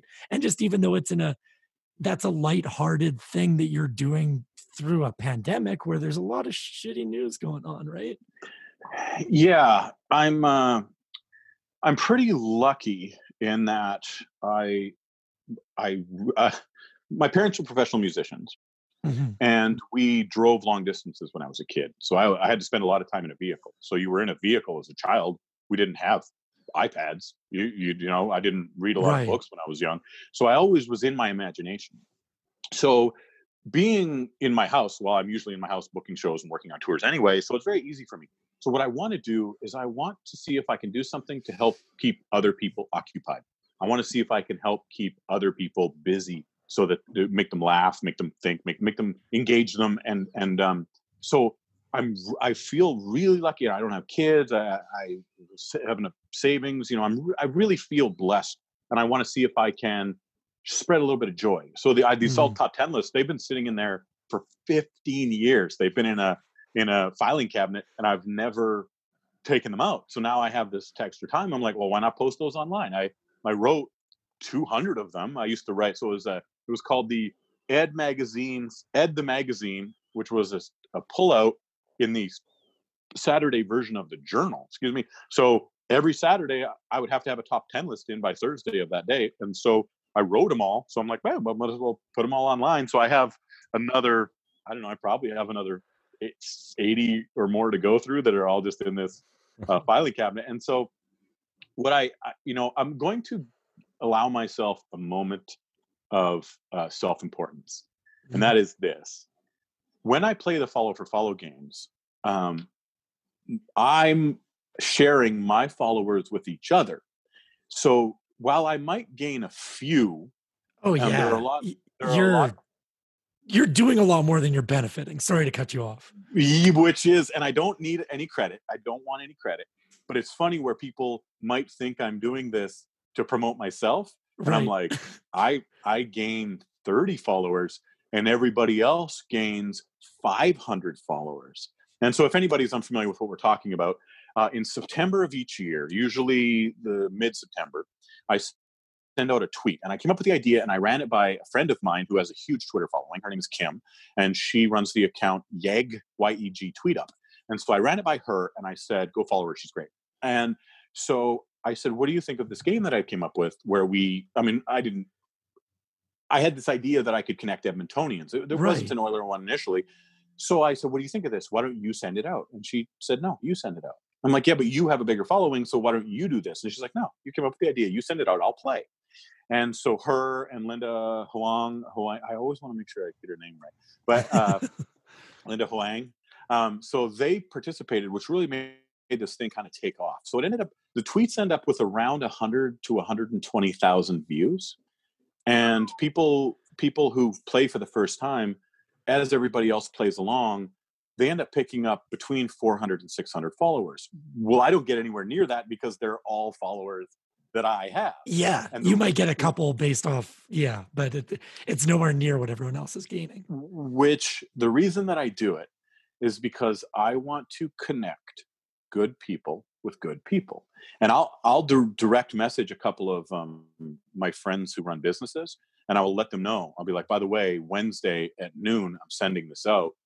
You have to be on this because your business will pick up four or five hundred followers and so I, I want to connect good people because I think that my Twitter following is filled with good people. That's really what I'm trying to do is that when you re- take Lars out of the equation after this, you guys are all still friends. And that's what I love. I want, you know, I want people to listen to your podcast because I'm a fan of it.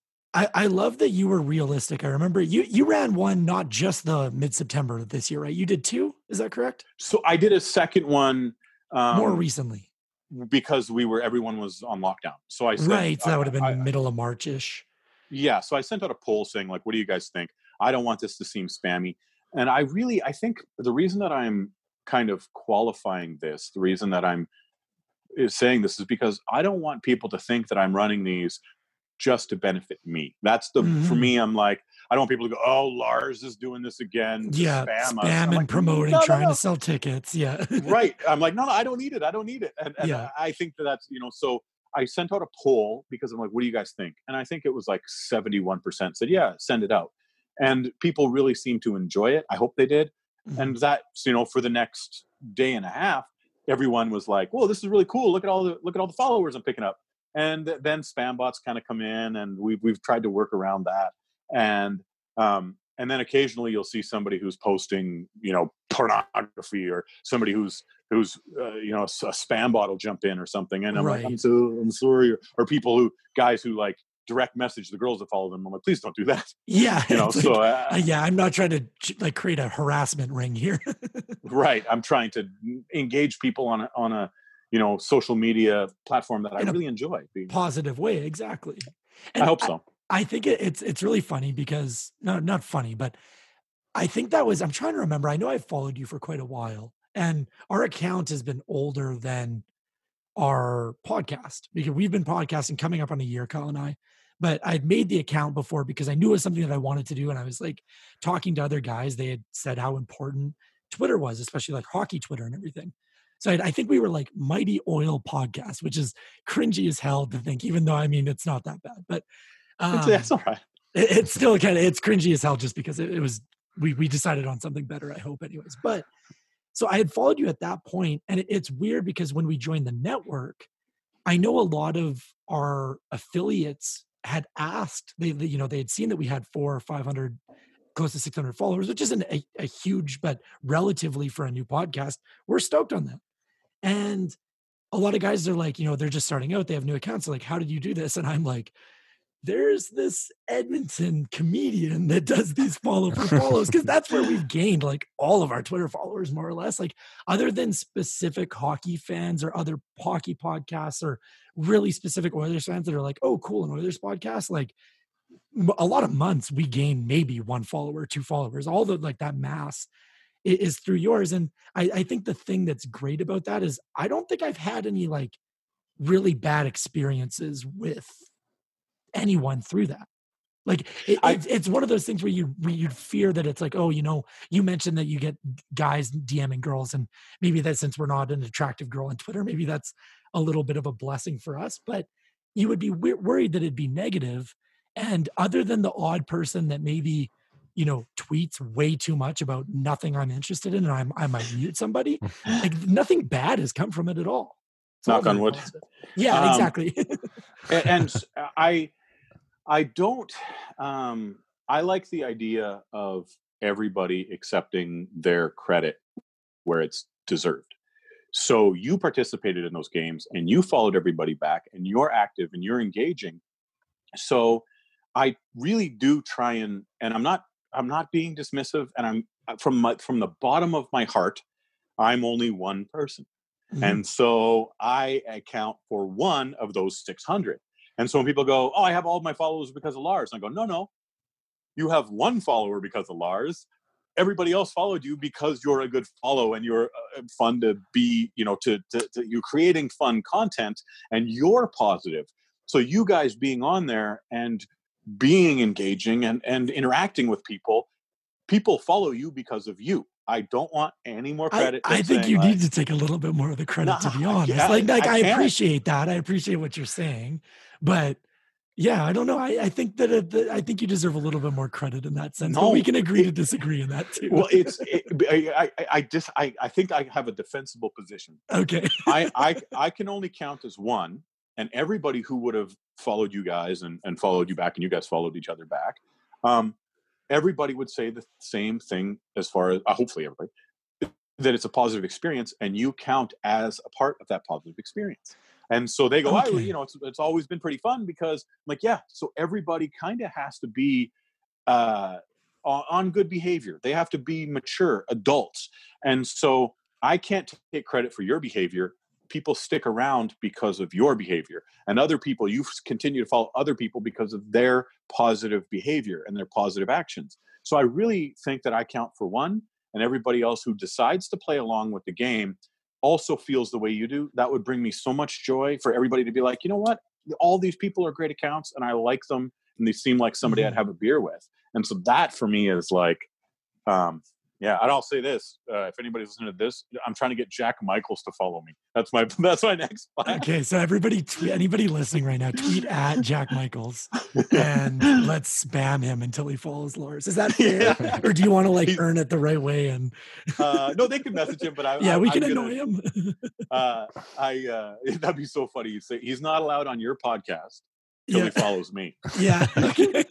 I don't think we have to worry about that. I think yeah, you have a much better shot at getting a Twitter follower there. That being said, if we can manage to spam him enough to get you a follow, maybe I, give Oil Country Podcast a little like, slide us in there with Jack Michaels.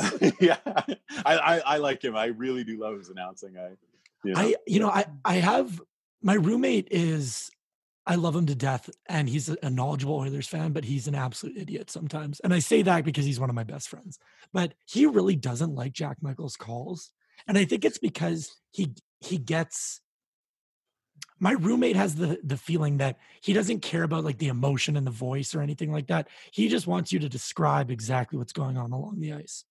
And I disagree. Where I think like did you you saw that video that went viral probably two or three weeks ago? Oh she the, was the, the, girl that was yeah like it was sorry we we had shouted her out in the last episode but i can't remember her her user at the at the start but her dubbing jack michael's intense calls over her like lip syncing. And that's the thing i love about jack michaels. His his voice is so perfect in that sense. Maybe could he be a little more descriptive in, in some senses? I mean, sure, but that's not his style. He's he's the he's so emotional, and he's still descriptive enough. Yes. So I so I I'm in with you. Yeah. So it's neat when somebody says about a comedian like I like that comedian because he laughs at his own jokes, and I'm like I don't I don't think a comedian should laugh at their own jokes. Right. I think they're they're just delivering the stuff. But if that does uh, it for you, hey, whatever. I I lost my mind on stage. I was laughing so hard. I was in Grande Prairie, and I was laughing so hard I could not get the joke out. And I tried. It took me five minutes because it was like I'll tell that story in a minute, but I'll first talk about Jack Michaels. We'll send this to him and he can listen to it. Um, when I'm listening on the radio, and I you know often have long drives, and what I'll do is just uh, just put on 630 CHED on my phone. It doesn't matter where I am, I'll be able to listen. I think that he's actually plenty descriptive. Mm-hmm. So I really do like, you know, he's in the left hash marks. So I think that he paints a good picture um, but then also it feels to me like he's on my side. He feels right. like he's on my team. So I think he's descriptive enough. And I'm not pandering. This is my my honest opinion. So if, if mister mm-hmm. Jack Michaels is listening to this, I am saying um, I love listening to him when I'm on a long drive. I re- it gets me through a lot of drives, and I also like that he he shows emotion. It feels to me like he's an Oilers fan, and that's and it, something and that I really enjoy. It paints the picture that not like I don't want to say that you're there because that sounds a little cheesy or out there, but it it makes you feel more emotionally invested when the guy explaining the game to you is yep. also emotionally invested, right? And I I love I was lucky enough to be at the oh sorry, I'm completely blanking. It was the the Desharnais winner in overtime. Um that was against oh yeah San Jose, correct? That was the first round of the 2017 playoffs, right? Kyle? Oh my god, you put him in a spot. I think so. Yeah. Sorry, yeah. I think so. I'm yeah. pretty sure it was yeah. the San Jose series. I'm like totally blanking on that. But that video somebody made of the slow motion with Jack, it's the crowd slowly rising up. And that was one of the most intense games I've ever been to. Klefbom scoring with like five or six minutes left in the third to tie it with a booming shot from the point. Desharnais of all players scores in overtime. And Jack Michaels intense as hell call with the slow motion of the crowd just rising up in in like pandemonium. That is what yeah. like that video i will i have it saved in my phone i go back to it and it gives still gives me chills to this day i mean even though it's only like three years later but that's largely because of the way jack michaels calls his games. Yeah. Yeah and uh, i fully agree and so i was driving into grande prairie and I there's a ho- uh, hotel, uh, giant red letters, giant, probably six feet. It's, it's on the side of the hotel, and it said pool and jacuzzis. So they're telling you what they have: pool and jacuzzis. Now, as I'm driving into town, these giant red letters, the L was broken. Oh God, yeah. so it said poo jacuzzis. Now I don't have any jokes about farts or poo. I don't, I don't have, I didn't have any. But when I was trying to tell the story of the poo jacuzzi sign when I was on stage that night, I could, I was crying. I was laughing so hard. And I just wanted to be able to deliver the joke that I had written about it. And I didn't want to laugh because I think that in my mind, the comedian should be almost not a part of the joke. And so I'm trying so hard to get the words out. The idea of these somebody deliberately breaking it, like so, these guys show up at the hotel for work and they're like, "Oh man, somebody, somebody shit in the jacuzzi." I'm like, "I'm not cleaning it," and I'm like, "I'm not cleaning it." And they're like, "Get some rocks, come with me." And these guys go outside and like throw rocks at the side of the. Now it's not false advertising, right? It's food jacuzzi says right on it. Like, yeah, duh. And so I'm trying to tell the story that I've written in my head, and I am losing my mind. And people were coming up I after like, "That was so funny how you like laugh through it, but I was mad at myself because I just wanted to deadpan tell the joke. But I was laughing so hard. And we drive up six months later. If you go to Twitter or Instagram and you search the hashtag poo, hashtag P O O, jacuzzi, not with an S, I, uh, poo jacuzzi, you will see the side of this hotel and you will see these giant red letters and you will see poo jacuzzi. And I like we drive up six months later, and it no longer says poo jacuzzi. Now it says poo jet tubs. Giant letters, huge sign, poo jet tubs. And I was like, so I wrote the story in my head of like the sign company showing up and the, the owner being sarcastic. And like, hey, what do you guys need fixed? And he's like, oh, what do you think? Need you to change jacuzzi to jet tubs. And the owner comes out and it's changed to jet tubs. He's like, what the fuck? He's like, "Well, you told me to no, go the get, hell." Get some invoice for like three thousand dollars. the sign company was at the show that night when I was telling the joke in Grande Prairie. No way.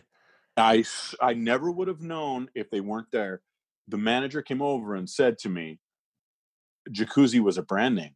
The hotel got a, like a cease and desist letter. They weren't allowed to have jacuzzi oh. on the oh. side of their their hotel. We had to change it to jet tubs.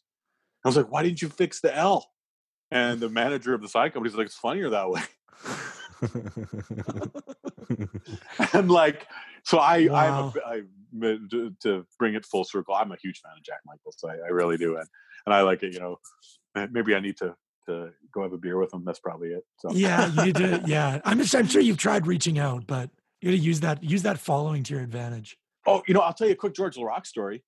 Please do. Um, he was he was an all time favorite for me growing up. And oh, while yeah. well, sorry, before I while I'm cutting you off, anyways, saw on Twitter the other day that he's unfortunately got diagnosed with COVID. So Ooh. definitely. I know. Sorry if I was the bearer of bad news. I figured you had seen it, but he did tweet it out. Seemed to be doing decently well, but obviously our thoughts and uh, thoughts yeah, and well wishes to him. George. And oh you know, goodness. I'm sure he'll be fine. But yeah, hopefully please, he has a speedy recovery. Yeah, everybody.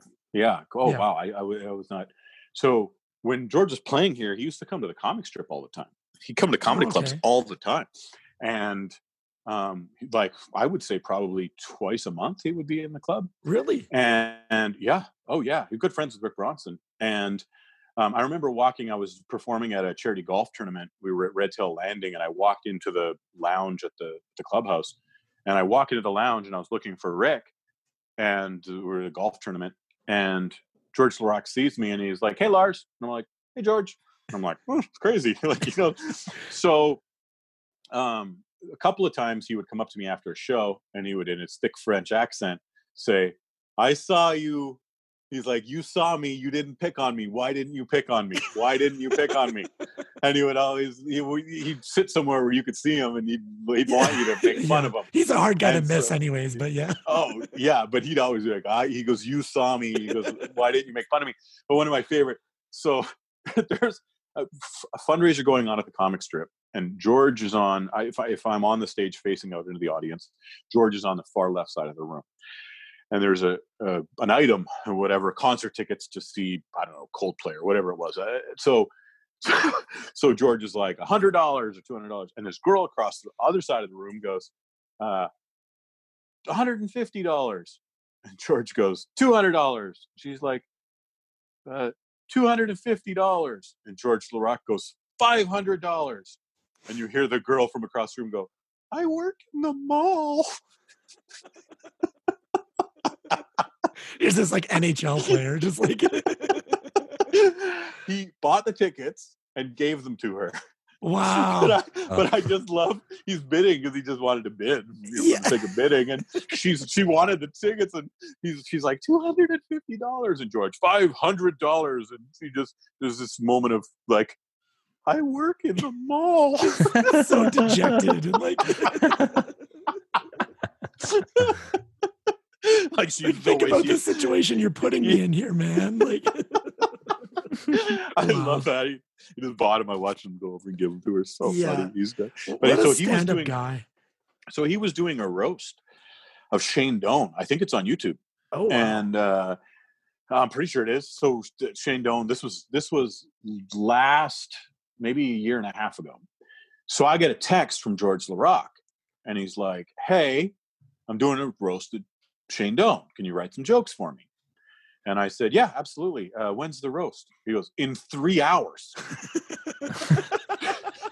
I'm like, I'm like George. this is brutal. I messaged every one of my hockey fan friend, comedian friends. I mess text every one of them, and I go, "You got to sit down and start writing jokes right now." Because this, we got to have these jokes for sure. Like a comedian assembly line right now. right now, anybody who is, and so we, I, I could, pro- I could probably email. I have the email. I'll forward it to you guys. Uh, the jokes that I wrote for him. I think he used two or three of them. Um, Please do. But we like, yeah, yeah. I'll send it to you right now. I still have it. Um, and so if you go on YouTube, I think it's on there. And so yeah, so he's great. And so I said, uh, uh, I was like, all right, but like next time, give me a little bit of heads up. Yeah. And they did a they did a roast of somebody else in Edmonton, and uh, I messaged one of the guys on that roast and said, "Do you want me to write some jokes for you?" And uh, he's like, "Yeah, sure, please." So, um, uh, so yeah, it was, it was awesome. I'll send you the guys that email. You did, you did that a little bit more than three hours before, I'm assuming, though. Hey, before you reached. Yeah, the nice part. Yeah, and I like. You know, it's just, nice to have a little bit of time. I just love that, like how nonchalant. Just like, hey, yeah, like can you do this for me? Oh yeah, it's just in three hours. Like no big deal. You're a oh. comedian, right? You can just write a bunch of jokes in three hours. Like I was like, damn you. I mean, it's George Laraque. Like you're an Edmonton guy. Like you're not going to be oh, like, yeah. oh no, man, that's not enough time. yeah, he's he's so nice, so nice. So I um we have run long and we we do appreciate that, which honestly that's not out of the norm for podcasting in general. Um Kyle, I had kind of something I was going to do with Lars that was just kind of on the fly, but I mm-hmm. figured we could do a bit of a like a lightning round, ask you like four or five questions, and you just Absolutely. give like quick answers. Kyle, did you have anything that you wanted to ask or talk about before? No, I think we're good. I you, I just was chilling, dude. Yeah. Just chilling. Okay, perfect. Yeah. So I'm gonna try not to butcher this because I've my my notes are a mess, but I was trying to kind of scribble down some some questions that I didn't want to forget. Um, but if I ask you them all and we talk about all these topics, I'm gonna keep you till like one in the morning. Um, so as far as we'll start on the comedy side. If you could go to one festival as a comedy fan, anywhere that you've been, what would you recommend? Uh, well, the I want to say the Moontower in Austin. So I haven't been to that one, but it's supposed to be legendary. Um, Austin, Texas is really cool. Performed there. Mm-hmm. Um, I wish every Canadian could go to Australia. I really do. If you've ever thought about going to Australia, um, I really think you should. Really, really make it a thing. Because um, did we lose Kyle? He looked like his. I think he just muted uh, himself. You're all okay. good. Sorry. Um, and He's so coughing or something. Australia is so much like Canada in the mm-hmm. age of the country, in the large country with a small population, in the Commonwealth influence. Australia, when you land there, it, you stop hearing the accent after about 10 days. You really forget you're not in Canada. And it is it is so uh, incredible that you're whether you're in Sydney or Adelaide or Perth or Darwin, you just feel like you're in Canada. So, man, when I go to Australia, I I could move there in it tomorrow and not even. It's amazing. It just feels like home. It's great. And so it's, it's a very so that's I, I spent about three and a half weeks there in the end of 2018, and I couldn't agree with you more. Honestly, like I if I I've always been a very proud Canadian, never really had an urge to move anywhere away from Canada, but if I did it would be Australia, New Zealand. Yeah, for sure. So it's an incredible place. Yeah, and people might not know. So the, the king of Thailand, he, the older king, you know, in the late 70s and early 80s, wanted to be a tourist destination. So he made all of the signs in English and in Thai. Mm-hmm. And so it's super easy to get around and super safe in Thailand. Um, you know, before you went on stage as a comedian, they would say, if you make fun of the royal family, they will take you to jail and there's nothing we can do about it. Right. So there's That's that, like the one off limits. yeah. Mm-hmm. And so, you know, I I really think that touring Asia, you would be so amazed at the generosity and kindness and how good the food is and how cheap the beer is. It's one dollar a beer, eh, mm-hmm. almost anywhere you go. So it's really great. So I would say go to Adelaide, um, Adelaide, Australia. Melbourne is amazing, and Adelaide is the Edmonton of Australia. It mm-hmm. is the same population. It has a great art scene. It's really cool. Go, go to go to Australia. It's super fun. So yeah, I would say I would say uh, Australia. New York City is unbelievable, but I'll go with Australia. D- different bit of a scene for New York, though. Obviously, just like the such a you know mega center of a city. Yeah, compared to Australia a lot more. So I, I've Adelaide is on the west side. Sorry, I literally am breaking my completely breaking my rules of rapid fire around here. Uh, I'm, the 1st time it's already Adelaide's in the middle. So Adelaide okay. is like central, like it's it's kind of almost like a flyover city, the same way Edmonton and Calgary would be, right. in that you know you've got Melbourne and Sydney on one side, Perth on the other, and Adelaide gets no love. They get like it's just kind of this outpost in the middle of Australia, and it gets shit on all the time. I love the fact it reminded me so much of Edmonton because yeah, a little bit of a chip on your shoulder on attitude kind of yeah, thing. Where, yeah, how we get a little crapped on. At least we have Winnipeg to like kind of steer. I feel like a little bit more yeah. that. Adelaide needs like a Winnipeg, just like a little the, bit further the south, drunkest, I guess.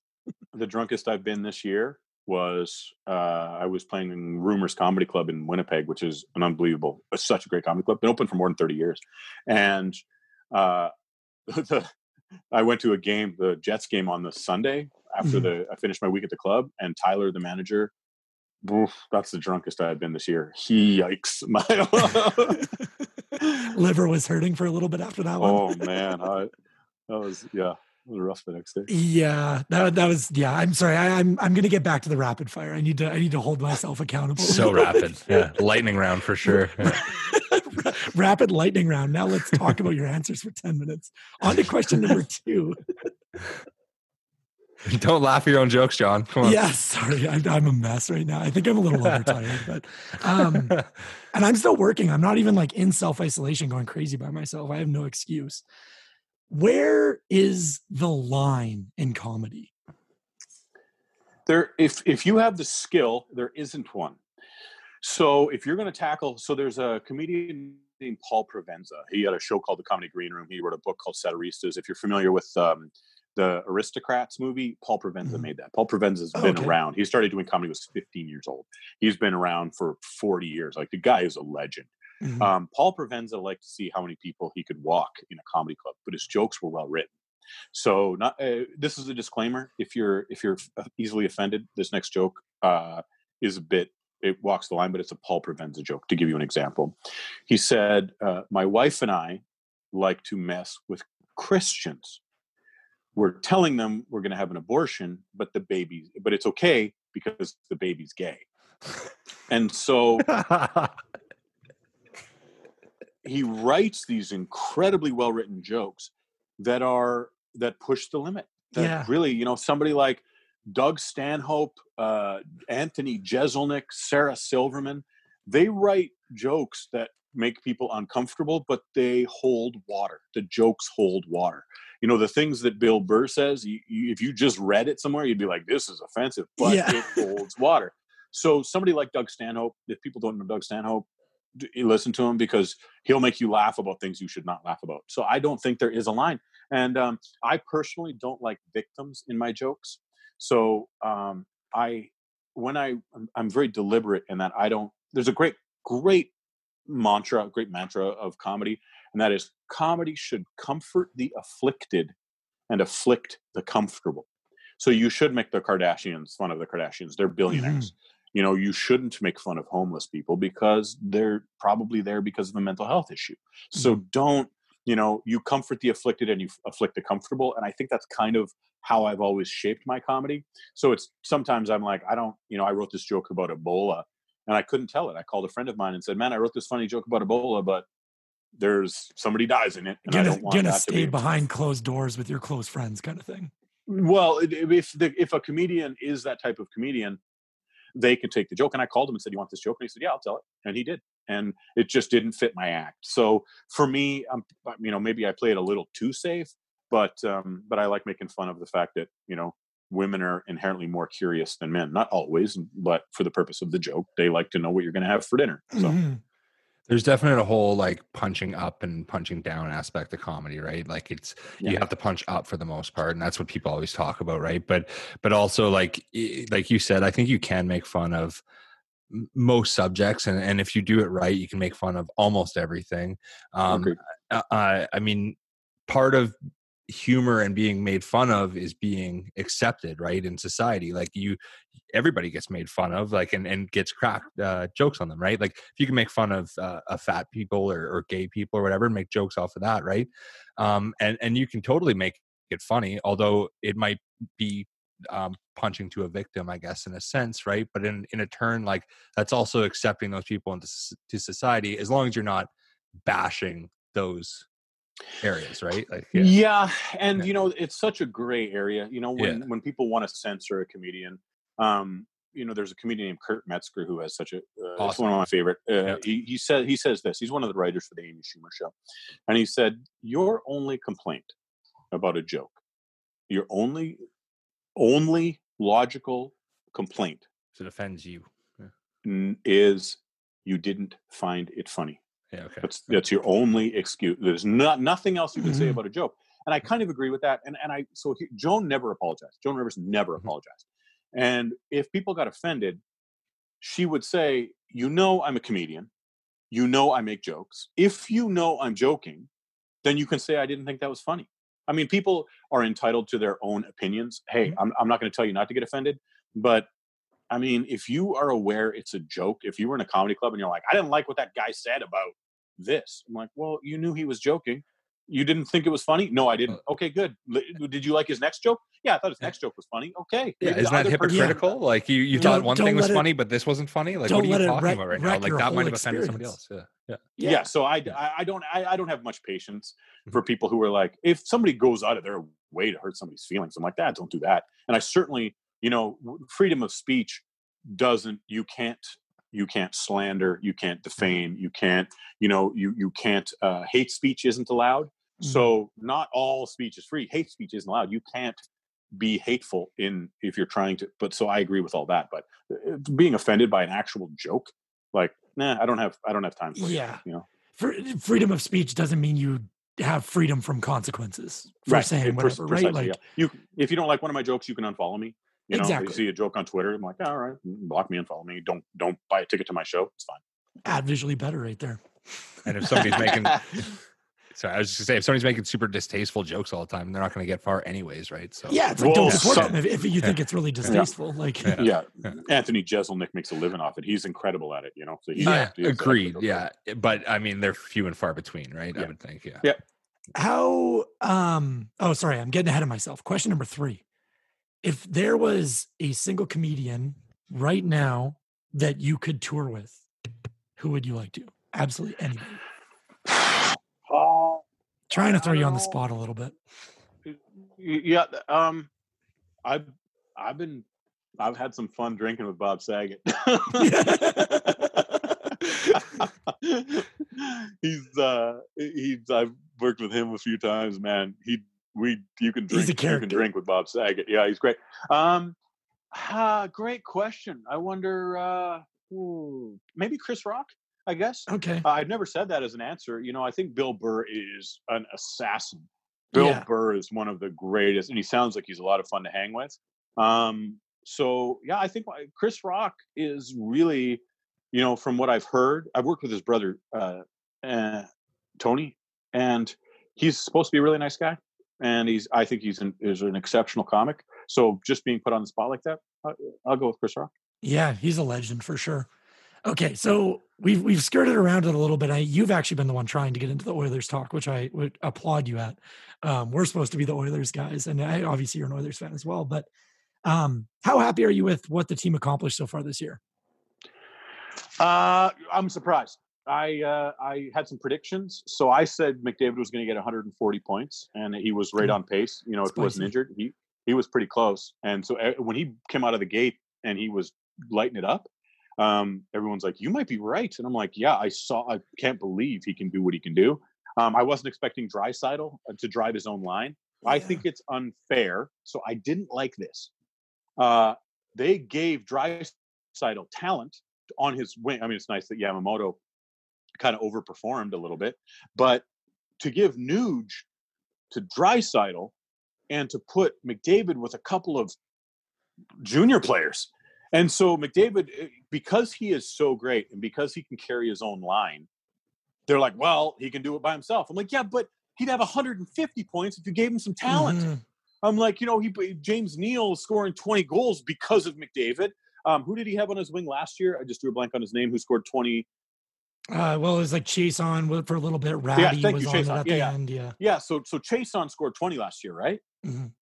And so everyone's like, "Wow, Chiasson." I'm like, no, because they put him with McDavid. Yeah. He and Maroon the year before, yeah, precisely. Yeah. So they have not given McDavid any talent, and I am, I'm like, Ugh, because now Draisaitl is leading the league in scoring, but it's like, but you gave him a couple of guys who can keep up yeah. with him. You guys haven't and, given McDavid anybody, and you have teams still game planning against McDavid on another line, shutting him down and opening it up for him, which isn't. I mean, is that nice a big problem in your eyes? Well, I, it makes me frustrated because uh, have you guys ever heard the, the story about when uh, it was? I think it was John Lennon who was asked, "Is Ringo Starr the best drummer in the world?" You guys ever hear this story? No. So they asked. They asked. So they were all accomplished musicians, like uh, right. the, Lennon and McCartney. When they wrote all those songs, they could play all the instruments. And when asked, John Lennon was asked, "Do you think Ringo Starr is the best drummer in the world. John Lennon said, Ringo starr Starr's not even the best drummer in the Beatles. One of savage. my favorite, he's so savage. And so, so somebody tweeted, uh, Draisaitl is the best player in the NHL. And I replied, he's not even the best drummer in the Beatles. I think it was this year though. Like, I mean, no, not even production wise. No. Like, I, I think no.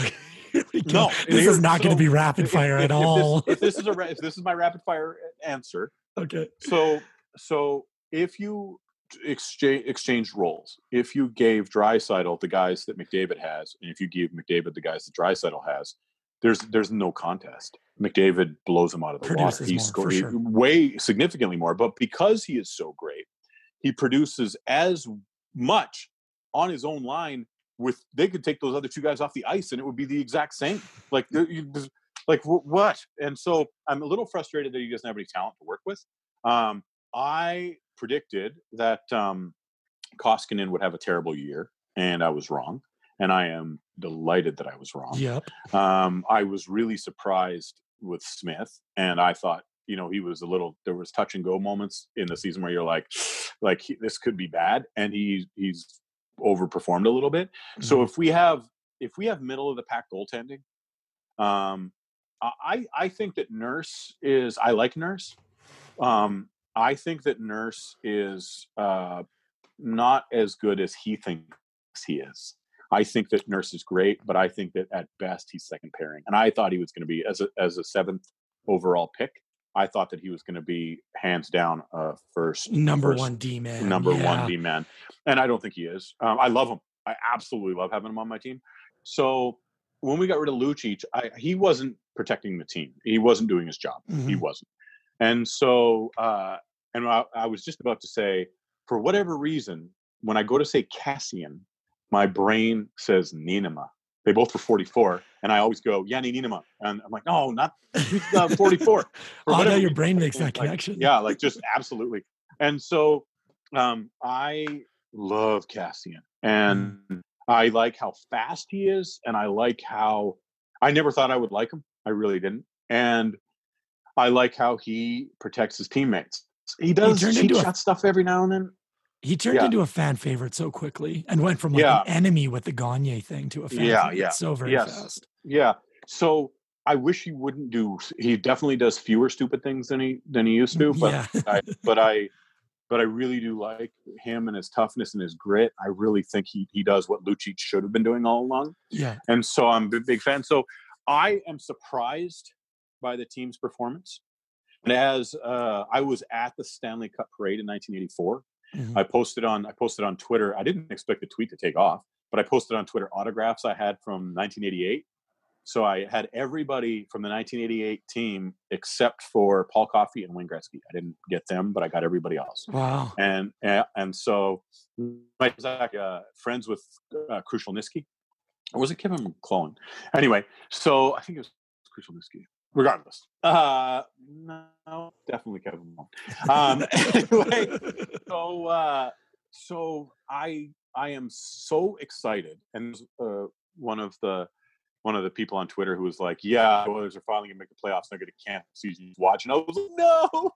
And I really do care more about people's safety and their health than I do about for sure. The team, you know, um, I, I, I would if they would come back. Um, but but uh, Ethan Bear oh my god, this kid is blowing my mind. Me, me and Kyle have been circle jerking on Ethan Bear for oh. literally since like game two. oh my goodness, this kid is uh, just composure. Wow. He's so composed. Oh, did he his little moves? Oh, yeah, goodness. it's insane. He He's our most composed so, D at like 22. Inspiration to me. He's actually I have like I like write messages to myself on my mirror. so mm. I never told anybody that, but I have. And I'm like Ethan Bear, like he just work, just wow. Work, decide you want it. So he really is something. Else. I really was am so so so. He we we we got a first pairing defenseman for free. You know that's how this feels. Yeah. And I mean mm-hmm. they they they drafted him relatively high. That it's tough where you pay him because the sample size is still small. I, am I I my gut says, and we've we've debated this a lot. My gut says if you can get him on, for under five million, I'm fine with a long term deal. Now I do well, think he, that that's risky. He's a restricted is, free agent this summer, correct, Kyle? RFA, and yeah, I totally agree. Like if you get him for even five million, dude, I'm giving him eight years, no question. There's a bridge deal there. The I same, think so too. You know, I'm worried yeah, about yeah, the bridge year, and just uh, how much he could grow over that bridge, right? Yeah, but eh, I think the sample size is way too. It's uh, absolutely, absolutely. Like with Larsson going down, and um, I like it when they call Larsson Lars. That's always funny to me. They're like, yeah. I don't know, I thought Lars was a bit off tonight, and I'm like. I'm You're like, like I'm trying my best out here. yeah, yeah. I'm yelling my hardest, guys. Yeah. yeah, yeah. What do you want? I've got Jack Michaels on. We're yelling together, and so, um, really, really, really overly overly. I can't. I can't believe it. And um, fact that watching that special on McDavid's knee, the fact that we have him this year and he's doing what he's doing, and Koskinen, I don't know what he did to fix his glove hand, but Koskinen, if you're listening to this, man, yeah, you did it. I'm really proud. Most goalies don't do that that late in their career, and you and I'm proud of you. It, it's getting to the point, Lars, where and sorry, I do I do acknowledge again we are in a rapid fire round, but is it almost to the point where as Oilers fans we're getting a little spoiled? Like not so much on the winning, but just the talent and the levels of high end talent we get to watch night in night out. Are you gonna just say that yeah. after a decade of losing? No, I know, but, yeah. and I like if you. I'm not saying we don't deserve it because we struggled and we suffered and we deserve it just as much as anybody does. But avoiding that, how much we struggled, are we a little spoiled? Oh, well, I hope that every team gets to experience this. But I mean, you know, the, there were really dark years before the Penguins got Crosby. Um, some really yeah. dark years before the Penguins got Mario. Um, some, you know, there was a lot of dark years with, for the Blackhawks before before them, and so those picks that they had that that helped them get to where they were. I hope real hockey fans get to team succeed. I, mean, I don't want to win a Stanley Cup every 30 years, 31 years. I want to, I would like to win one every nine or 10. you yeah. know, as unrealistic as that is, you know, I'd love, you get to see some championships. And Five so, in a decade again would be nice too. No, I, I mean, uh, yeah, I would love to see that. Yeah. I should, uh, I want to ask you that question. I, I know the. Anyway, so I, I think we're so blessed. And I, if you would have said to me, I'll bet a million dollars Okay. But McDavid doesn't sign for eight years. I said to somebody, I'm like, I'll bet you a hundred that he doesn't sign for eight. He signs for five when he signed. And really? they're like, no, I think he signed it for eight. And I'm like, I'll, I'll bet you a million dollars. There's no way a player like David signs for eight years. Are you out of your mind? And the fact that he signed for eight years, and I like his take when they're like, so the team's not doing great. And he's just, I'm with the Oilers. I don't want to go anywhere else. It just shuts the media down immediately. Mm-hmm. He is he is Gretzky esque in his um, media scrums. He's classy and respectful, and he is well spoken. I think he's a world class individual. And so, um, are we spoiled? No, I think I think we paid our dues. You know, yeah. I think we're we're incredibly lucky right now. I can't believe Draisaitl developed the way he did. I mean, that yeah. was a who for like fifty goals. What? Yeah, literally putting up numbers back to back years like Mario did. Nobody's done that. I keep I love that stat, so I keep dropping. Yeah, it. Yeah, something else. And so, uh, you know, I think it's fair. You know, I think Kyle's statement is fair. And it's like after ten years of absolute ash 28th in the league, 30th, 28th, 29th, 26th. Like the literal joke of the league. Like, yeah. Every yeah, team the makes one Browns. Yeah. Yeah. Oh, yeah. Like, who, that hurts. We're really lucky. And I remember Adam years ago, and McDavid blew around this defenseman just like he was a pylon. Yeah. And I turned to this this guy was sitting beside me. I didn't know who he was. I was my friend was on the other side, and I this guy my he was 70 years old and i said man that's the fastest player i've ever seen and i remember this 70 year old guy turning to me and going fastest player i've ever seen yeah. and i was like oh this guy watched a war you know like this guy, this guy yeah. those guys so. it, it's actually nuts how fast that guy is oh he's so like like his and his ability to stick handle at that speed yeah yeah i mean it's not even it's inhuman he is it's like he's on a cheat mode. It's like yeah. he gets to have the turbo button and nobody else does. You're like on like rookie mode in EA NHL where like everybody's like the the computers are just like slowly gliding around and you're ripping through them. Yeah, so great. It's, it's, it's so fun. So considering you agreed with Kyle's take though, let's move on. Um, um on our on you know on theme to our what's going on with, with us right now. Um we are running the bracket of who Oilers fans hold the biggest grudge against. So Kyle and I are probably going to talk about it in our intro a little bit, but currently going into the final is Chiarelli and Corey Perry, which Chiarelli doesn't surprise me at all on the management or media side. Um, and neither does Perry. I thought Pronger would get further, but that's beside the point. I'm ranting yeah. again. Is there it doesn't have to be one of those two players lars it could be from different eras could be recently it could be Tkachuk it could be anywhere. One is there a player that stands out that you just hold like a huge grudge against that you won't you just can't get over? Kelly Buchberger. well we've already been through that so we know how that goes. Uh, i'm just kidding.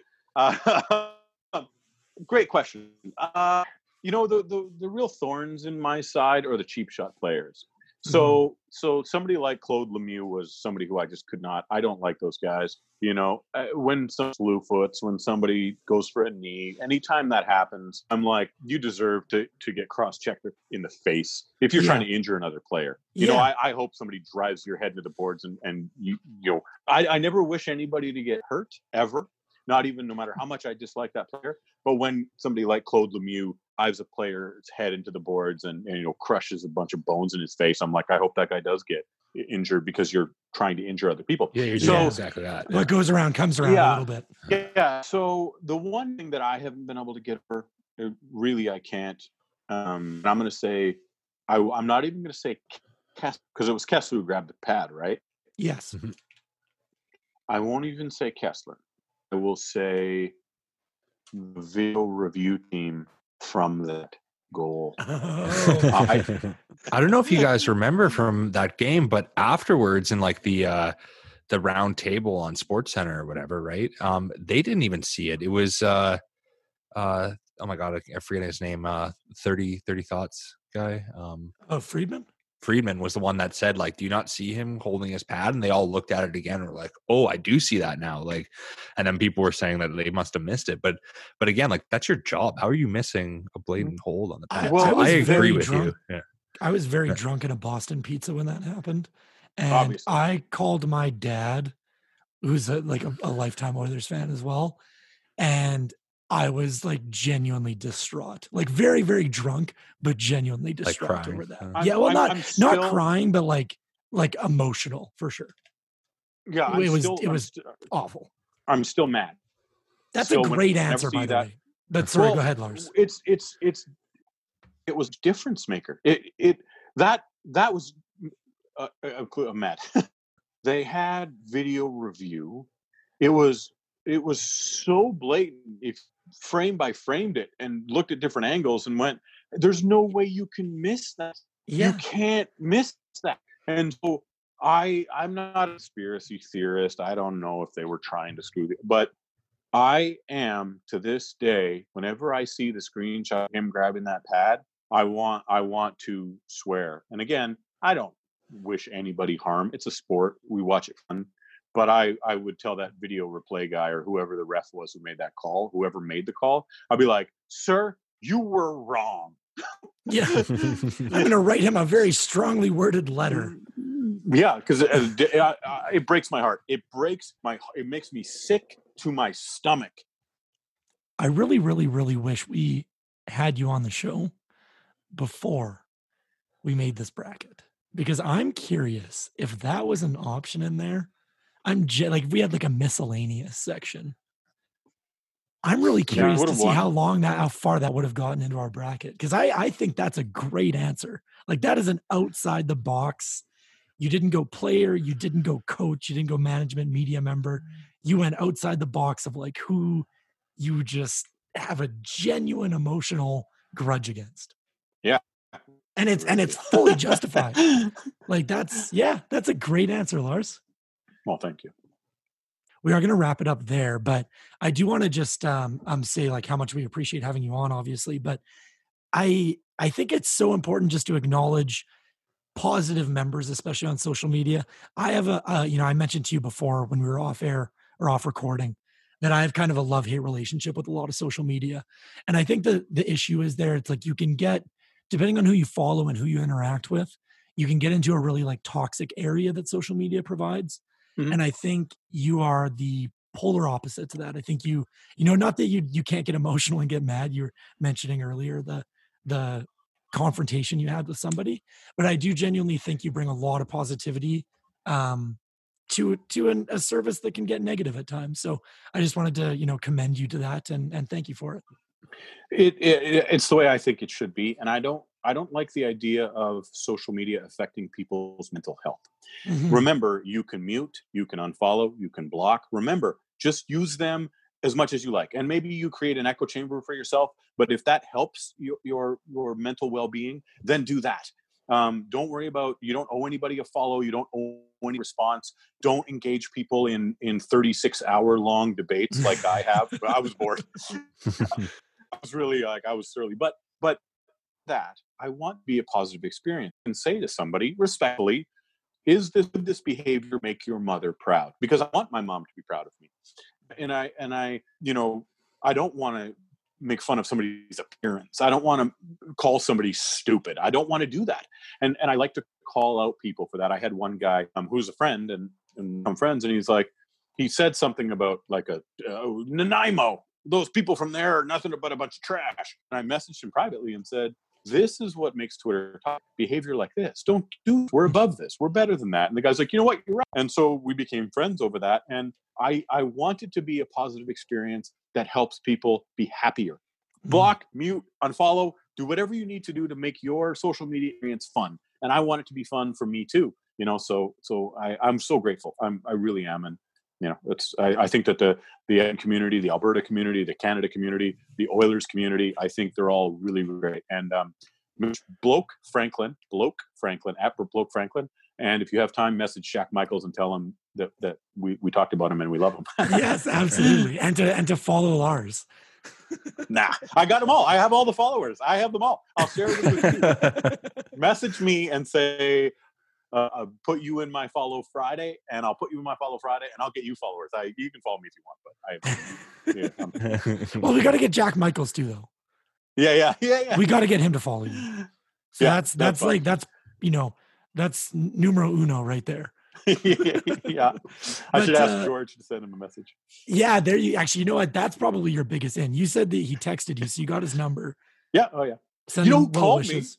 me? Who's that? Stauffer called me my phone rang after the hmm. big show in November. I had dropped off tickets at 6:30 CHED for Bob Stauffer, and my phone rings. I'm getting an oil change, and it comes up Bob Stauffer on my phone, and I'm like, "No way!"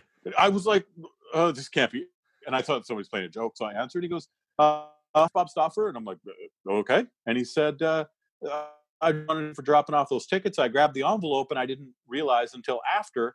Uh, please keep me in mind for other shows, and thanks a lot for those off. I'm like, okay, thanks, Bob. That's so nice of him. Yeah. Wow. Yeah. It's interesting how how just that networking works, right? Like how that it all just ties us together, and you have interactions like that with somebody that is you know locally famous and pretty big as far as the Oilers. Yeah, it's awesome. It's cool. Social networking side goes. That is cool. Um, but yeah, thanks again, Lars. Um, really appreciate you kind of providing us your your perspective and your your insight and sharing your passion for comedy and and hockey and Edmonton and, and everything else. Is there definitely a, a unique guest? Yeah. Yeah, definitely unique for us. Is there, you know, in closing, I know unfortunately your shows have been postponed slash canceled. Um, where can everybody reach you as well as, you know, anything to, you know, promote, I guess, going on? I know it's kind of a weird time. Search the hashtag poo jacuzzi. You'll you'll laugh at that. Um, you will. It's funny. If you're on Instagram or Twitter, it's extra, like the word extra, E X T R A law. I follow everybody back. Um, so if you want, you can just follow me and then I'll follow you back and you can on me free. Um, I, uh, I, I am doing a, a show uh, tomorrow. I put on Twitter because I I've never been more than a week in 16 years, mm-hmm. and I going a little. I've had a month off, and I put on Twitter if you're having a fire pit in Edmonton I'm going to bring a speaker. I'm going to do a show in your backyard for less than 15 people. And so Saturday night, tomorrow, I'm doing a show in somebody's backyard for their friends around a fire pit. That's awesome. Is that are you yeah. not live streaming that or anything? Are you? Uh, no, I'll, I'll, pull some pictures from it. But okay, I mean, you know, so I'm, you know, I'm really lucky in that you know I have some savings and I, I don't have kids, so I I'm, I'm I'm in a good position. I'm really fortunate, and um, so eh, yeah, message me. You want me to do a come come to a show in your backyard for your friends? I will bring my own speaker and I will do. I, I just want to perform. I love the job. So uh, i am outside of Edmonton right now for work, but I do have a fire pit. When I get back, I might have to hit you up, Lars. I'll, I'll come do your show. I'm not even kidding. We'll do it. I, I, I will come do your show. Where I'm doing the show. The show I'm doing Saturday. um, if they're going to pass the hat and we're going to donate the money to food. Because uh, I, oh, that's I, awesome! I just want to, yeah, tell jokes. Yeah, and, and have something go to a good cause, and hopefully lighten up some people's moods that are that are potentially struggling or or anything like that. That's awesome.